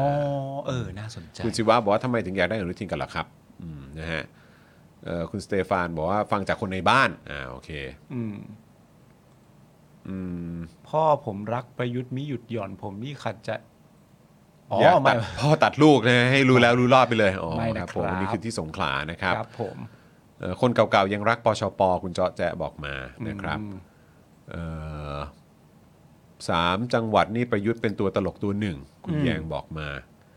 ดูพลังเงินน่าจะเยอะ อย่าดูแคลนพวกนี้อ๋อครับ คนใต้คนเก่าแก่อาจจะยังเลือกอืมคนยังเอาประยุทธ์นี่เหตุผลคืออะไรวะคุณอัครวุฒิถามมานะครับเอ่อถ้าไม่ต้องการตู่ก็ไม่ต้องเลือกฝั่งรัฐบาลคุณธนากรบอก อืม คุณไลท์นิ่งบอกว่าผมคนสงขลาแต่ก้าวไกลทั้งบ้านนะอืม อืม นะครับ คุณเคนบอกว่าดูจากนิด้าเนี่ย ใต้เนี่ยน่าจะภูมิใจไทยกับพปชร อืม นะครับเอ่อจุรีลงชาติพัฒนากล้าคงได้คะแนนบ้างฮ่าฮ่าๆเออ คุณ NPN บอกว่าบ้านผมทั้งบ้านมีตัวเลือกแค่ 2พักครับ คือเพื่อไทยกับก้าวไกลไว้รอดูใกล้ๆอีกทีหนึงอ๋อโอเค คุณเคบอกว่าคุณคีหรือเปล่าบอกว่าผมคนเหนือครับเลือกก้าวไกลครับ ที่บ้านรุ่นพ่อเพื่อไทยการรุ่นเดียวกันก้าวไกลหมดค่ะ ครับผม เอออืมน่าสนใจ อืม นะครับน่าสนใจครับ คุณ อ๋อ คุณแม่จุดเลือกประยุทธ์อ๋อคครั รั บบ ผมครับผม แม่ผมสุราษฎร์เลือกประยุทธ์เซ็งครับ อ๋อครับผม อ่ะโอเคนะครับ ก็น่าสนใจดีเหมือนกันนะครับ คุณสเตฟานบอกว่าถ้าภาคใต้ตัดขาดกับท็อปนิวส์เมื่อไหร่ น่าจะกลับมาเลือกฝั่งประชาธิปไตยครับโอ้โหจริงเหรอ คือเขาเสพกันแค่ท็อปนิวส์เหรอครับ เขารักเหรอครับ นะฮะชอบอ๋อโอเค บ้านผมพ่อประชาชาติ แม่ประชารัฐ ลูก 4 คนอนาคตใหม่ครับอ่าคุณประมุกบอกมา ก็ทางใต้ก็ประชาชาติก็ได้อยู่นะครับ เออนะครับ แต่ว่าก็อาจจะแล้วแต่พื้นที่ คุณธนวัฒน์บอกว่าผมคนภูเก็ตครับ เลือกฝั่งประชาธิปไตยนะครับปชปน่าจะมาครับ อารมณ์เดียวกับคุณปาล์มรักเมียผิดถูกก็เธอไว้ก่อนอ่าครับผมแหม่ แม่เป็นการยกตัวอย่างที่ดี ค อะ รับ ผมชอบอะ นะฮะคุณธนิตาบอกว่าสสคนหนึงเนี่ยอยู่ในคุกก็ยังรักกันอยู่เลย อืม อ่าครับผมคุณตัดบอกว่าก้าวไกลเท่านั้นอ่าเออโอเคนะครับ คุณโคสเกตว่าแม่ผมสลิมเป็นเหนื่อยและท้อ ไม่เป็นไรนะใจเย็นนะ ไม่เป็นไรครับได้ ครับ ฮะได้อยู่ครับ โอเคนะครับอ่ะโอเคครับคุณผู้ชม ถือว่ามีหลาย ๆ อันที่น่าสนใจนะเออ ครับ หลากหลายความเห็นแต่ว่าคิดว่าเดี๋ยวเราคงต้องทำทำโพลกันต่อแหละ ใช่ หรือแบบก็อยากจะฟังจากฝั่งคุณผู้ชมคือคุณผู้ชมครับใครอยู่ทางใต้หรือว่ามีคนรู้จักที่เป็นคนใต้เนี่ยเออนะครับซึ่งเราก็เป็นพื้นที่ที่เราก็อยากจะเข้าถึงแล้วก็อยากจะทราบเอ่อข้อมูลเพิ่มเติมกันด้วย ครับ นะครับก็คือเท่าที่ไปซาวเสียงกันมา อืม คุณผู้ชมแชร์มาหน่อยนะเออนะครับเดี๋ยวไม่แน่เดี๋ยวเราอาจจะมาถามกันอีกทีเอ่ออาจจะภายในอาทิตย์นี้หรือในอาทิตย์หน้าอะไรแบบเนี้ยเออแบบถ้าคุณผู้ชมพอจะทราบอะนะครับไหนๆก็ไหนๆลองถามให้หน่อย อืม หรือลองแบบแอบแอบๆแบบแง้มๆฟังหน่อยว่าเขา อืม เขาจะยังเลือกไหม เขาจะเลือกประยุทธ์ไหม อ่า เขาจะเลือกรวมไทยสร้างชาติไหม หรือว่าเขาจะไปภูมิใจไทยนะครับ หรือว่าก็กลับไปรังเดิมก็คือปชป อืม หรือว่าเออแบบมี เอ่อมาอยู่ดีก็เปลี่ยนมาเป็นเพื่อไทยมาเป็นก้าวไกลหรือเปล่าอะไรอย่างเงี้ยเสรีรวมไทยหรือว่าอ๋อจริง ๆ ก็เป็นแบบสายประชาชาติกันอยู่แล้ว อะไรแบบเนี้ยเออก็แบบลองอัปเดตกันมาหน่อยนะครับถ้า ครับ คุณผู้ชมพอจะเอ่ออาจจะมีโอกาสมีจังหวะ แล้วทราบข้อมูลเหล่านี้ลองมาแชร์ให้พวกเราฟังกันหน่อยละกันนะครับ ครับผม นะฮะ ผมอยากแบบทำโพล Daily Topic บ้างอะ อืม แต่เราจะตั้งคำถามว่าอะไร ดีวะ อยากแบบว่าแบบเราจะได้แบบว่า รู้จักมุมมองของ Daily Topics มากขึ้น อืมเดี๋ยวขอเดี๋ยวขอไปดูกันเพราะว่ามันเป็นประเด็นที่จริง ๆ แล้วผมกับพ่อหมอเนี่ยก็คิดกันมาเสมอ บอกว่าเอออยากจะลองทำ ใช่ อยากจะลองทำโพลอยู่เหมือนกัน คุณผู้ชมมีอะไรจะเสนอไหมฮะ ว่าถ้าสมมติว่าการทำโพลเนี่ย แล้วเราการตั้งคำถามปุ๊บๆอะไรอย่างเงี้ย คิดว่าคิดว่าเราตั้ง สำหรับ ได้ ตัว แหละ รายการเราอะน่า เอ จะ อใช่ คิดว่าไม่น่ามีปัญหา ได้ ก็ได้ได้เดี๋ยวเดี๋ยวนั่นกันได้นะครับ อ่ อ่ะใช่ครับเดี๋ยวกำลังจะอัปเดตกันพอดีครับคุณผู้ชมเกี่ยวกับประเด็นของนักกิจกรรมนะครับที่ถูกดำเนินคดีในวันนี้นะครับ ครับ ซึ่งก็เช่นเคยนะครับนะฮะก็เป็นเรื่องที่เราก็เหมือนติดตามกันอยู่ แล้วก็เหมือนก็หวาดเสียวกันอยู่ ใช่ นะค ครั รับบ ว่ามันจะเกิดขึ้นหรือเปล่านะครับก็คือประเด็นเอ่อนักกิจกรรมที่ถูกดำเนินคดีนะครับ ใช่ครับ ศูนย์ทนายความเพื่อสิทธิมนุษยชนนะครับรายงานว่าวันนี้นะครับสารอาญาสั่งเพิกถอนประกัน คุณเกตโสพล แล้วก็คุณใบปอนะครับในคดีมาตรา 112 ครับ กรณีถูกร้องว่าทำผิดเงื่อนไขการประกัน จากการเข้าร่วมการชุมนุมราษฎรหยุดเอเปกครับ ครับ โดยสารชี้ว่าจำเลยทั้งสองไม่ได้นำสืบหักล้างข้อเท็จจริง หรือเหตุผลในการกระทำของจำเลย การกระทำของจำเลยจึงเป็นการทำผิดเงื่อนไขการปล่อยตัวชั่วคราวที่ศาลกำหนดไว้ ครับ ลงนามโดยพริตปิยะนาราธรนะครับพริตปิยะนาราธร ฮะ ทั้งนี้นะครับยังเหลือการไต่สวนถอนประกันคุณตะวันอีกหนึ่งคน ซึ่งวันนี้ศาลเนี่ยได้เลื่อนการไต่สวนไปเป็นวันที่ 1 มีนาคม 66 นะครับ ครับ โดยหลังจากที่ศาลเนี่ยมีคำสั่งเพิกถอนประกันคุณเกตแล้วก็คุณใบปอเนี่ยทนายความก็ยื่นประกันตัวทั้งสองแล้วนะครับ โดยเสนอวางหลักทรัพย์เป็นเงินสดคนละ 1 0 0 0 0แบาทจากกองทุนราษฎรประสงค์ แต่ในเวลาต่อมานะครับศาลอาญาได้ยกคำร้องขอประกันทั้งคุณเกตและคุณใบปอ โดยศาลเนี่ยระบุว่าจำเลยมีพฤติการผิดเงื่อนไขการปล่อยตัวชั่วคราว จนศาลมีคำสั่งเพิกถอนประกัน เชื่อว่าหากศาลปล่อยตัวชั่วคราวจำเลยจะไปก่อเหตุอันตรายประการอื่น และกระทำการในลักษณะที่ถูกกล่าวหาอีก ซึ่งทั้งสองคนจะถูกส่งตัวไปคุมขังที่เรือนจำทันทีครับ ครับ นี่เขาบอกว่าจำเลยเนี่ยจะไปก่อเหตุอันตรายประการอื่นนะครับทำให้ปัจจุบันนะครับมีผู้ถูกคุมขังระหว่างการพิจารณาคดีทางการเมืองจำนวน 13 ราย แบ่งเป็นคดีม .112 5 ราย คดีชุมนุมบริเวณแยกดินแดง 4 ราย และคดีการเมืองอื่น ๆ อีก 4 รายด้วยกันครับ ครับผม นะฮะแล้วก็ยังมีอีกใช่ไหมครับ ใช่ครับผมขณะที่วันนี้นะครับศาลจังหวัดเชียงใหม่นะครับอายการมีคำสั่งฟ้องคดีม .112 ครับ กับทนายอานนท์นำพาครับ ครับ แล้วก็คุณเพนกวินพริตนะครับ กรณีปราศัยที่หอศิลป์มชครับ เมื่อวันที่ 23 พฤศจิกายนปี 63 ครับ และอีกคดีหนึ่งนะครับ ที่เพนกวินพริตเนี่ยถูกอดีตกาดกปปส กล่าวหาว่าการโพสต์ข้อความใน Facebook ครับผม ทั้งนี้นะครับในเวลาต่อมาศาลมีคำสั่งอนุญาตให้ประกันตัวทั้งสองคน โดยให้วางหลักทรัพย์คดีละนะฮะคดีละ 1 5 0 0 0 0 บาทโอ้โห รวมต้องวางหลักทรัพย์ 4 5 0 0 0 0 บาทนะครับ นี่คือเขาก็ไม่ไปไหนกันอยู่แล้วนะ ใช่ฮะ จริง ๆ นะ ก็อยู่ คื ตรงเนี้ ท ย นายอานนท์ก็นั่งทำงานไปเอ่อออกไปว่าความออกอะไรอย่างงี้ก็ว่า ใช่ กันก็อยู่ที่เนี่ยไม่ได้ไปไหน อืม เลี้ยงลูกอยู่บ้านเนี่ยแหละครับ ใช่ นะครับเพนกวินก็คือเขาก็เขาก็ยังเรียนเขายังอะไรของเขาตามปกติอะ เพนกวินก็เห็นได้ประจำอะครับ เออ นะฮะ ฮะ ซึ่ง 450,000 บาทเนี่ยก็มาจากกองทุนรัษฎรประสงค์นะครับ พร้อมกำหนดเงื่อนไขห้ามไม่ให้จำเลยกระทำลักษณะเช่นเดียวกับที่ถูกฟ้องอีก ครับ อีกหนึ่งคดีครับ ก็คือวันนี้นะครับอายการมีคำสั่งฟ้องคุณอติรุธโปรแกรมเมอร์วัย 25 ปีครับ ต่อศาลอาญากรุงเทพใต้ในคดีม .112 ครับ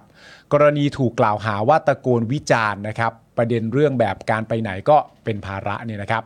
เมื่อวันที่ 15 ตุลาคม 65 นะครับ หลังศาลรับฟ้องนะครับ คุณอติรุธได้ประกันตัวนะครับ คุณอติรุธได้ประกันตัวนะครับ ด้วยวงเงิน ครับ 200,000 บาทครับ สองแสนบาทครับ เนี่ยนะครับ ก็ยังติดตามกันต่อไปนะครับ ตอนนี้ก็รู้สึกว่ามีอะไรแปลกๆ เริ่มทยอยมาอีกแล้วนะครับ แต่ก็ย้ำกันอีกครั้งหนึ่งนะครับ ประเด็นของคุณเกตนะครับโสพลและก็คุณใบปอนะครับณตอนนี้เอ่อประเด็นการให้ประกันนี้ศาลอาญาก็สั่งเพิกถอนประกันนะครับ ครับ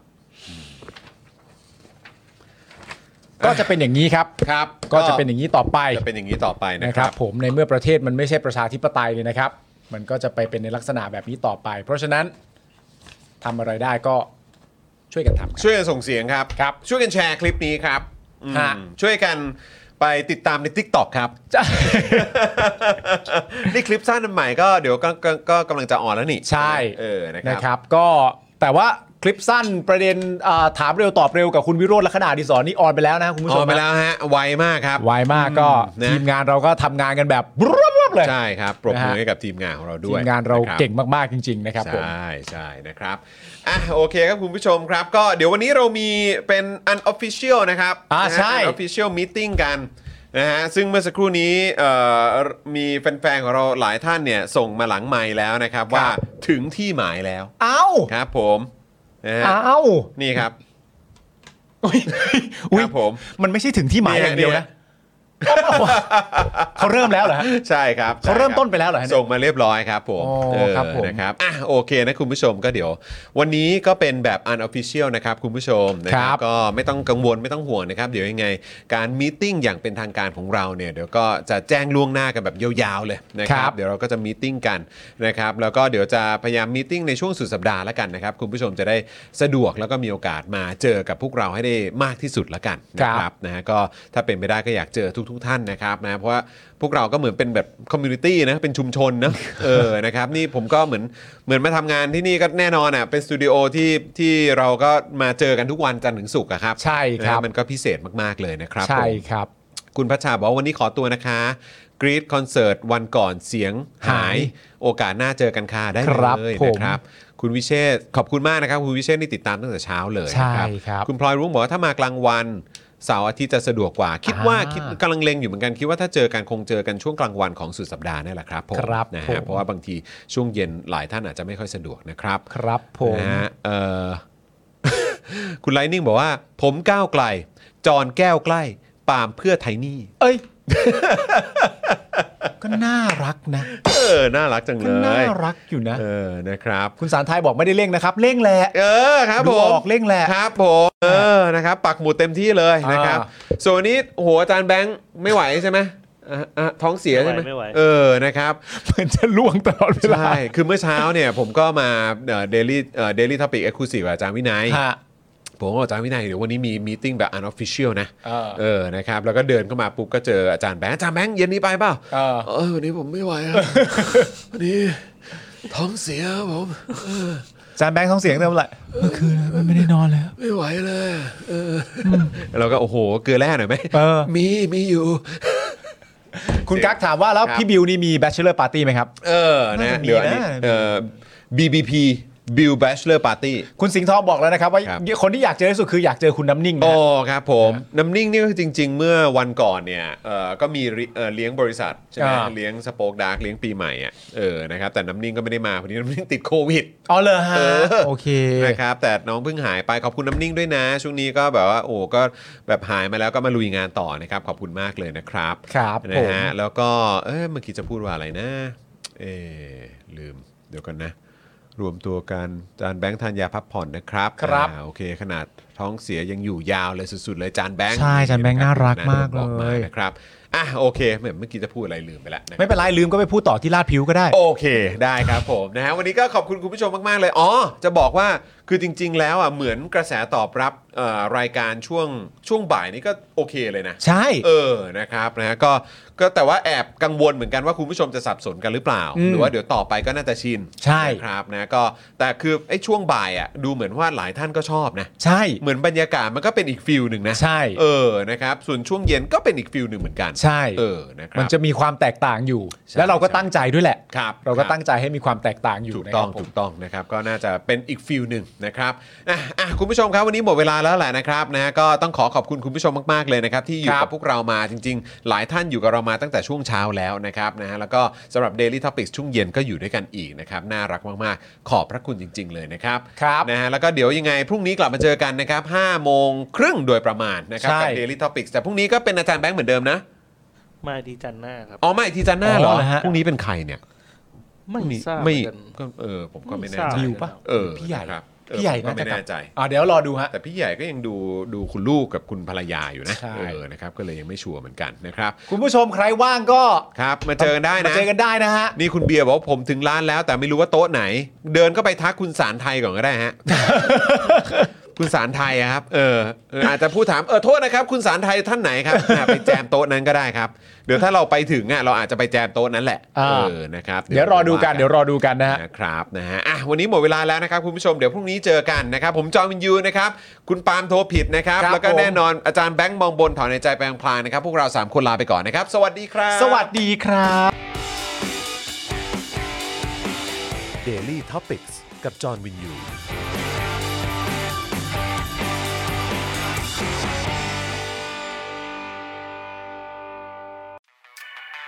ซัพพอร์เตอร์ซัพพอร์เตอร์ เมมเบอร์ชีซัพพอร์เตอร์ซัพพอร์เตอร์ฉันอยากเป็นซัพพอร์เตอร์ซัพพอร์เตอร์ซัพพอร์เตอร์ฉันอยากเป็นซัพพอร์เตอร์กดง่ายๆ แค่กด จอยด้านล่าง หรือว่ากด subscribe ก็ช่วยสมัครกันหน่อยซัพพอร์เตอร์ซัพพอร์เตอร์ฉันอยากเป็นซัพพอร์เตอร์ซัพพอร์เตอร์ซัพพอร์เตอร์ฉันอยากเป็นซัพพอร์เตอร์ซัพพอร์เตอร์ซัพพอร์เตอร์ฉันอยากเป็นซัพพอร์เตอร์ซัพพอร์เตอร์ซัพพอร์เตอร์ฉันอยากเป็นซัพพอร์เตอร์สมัครซัพพอร์เตอร์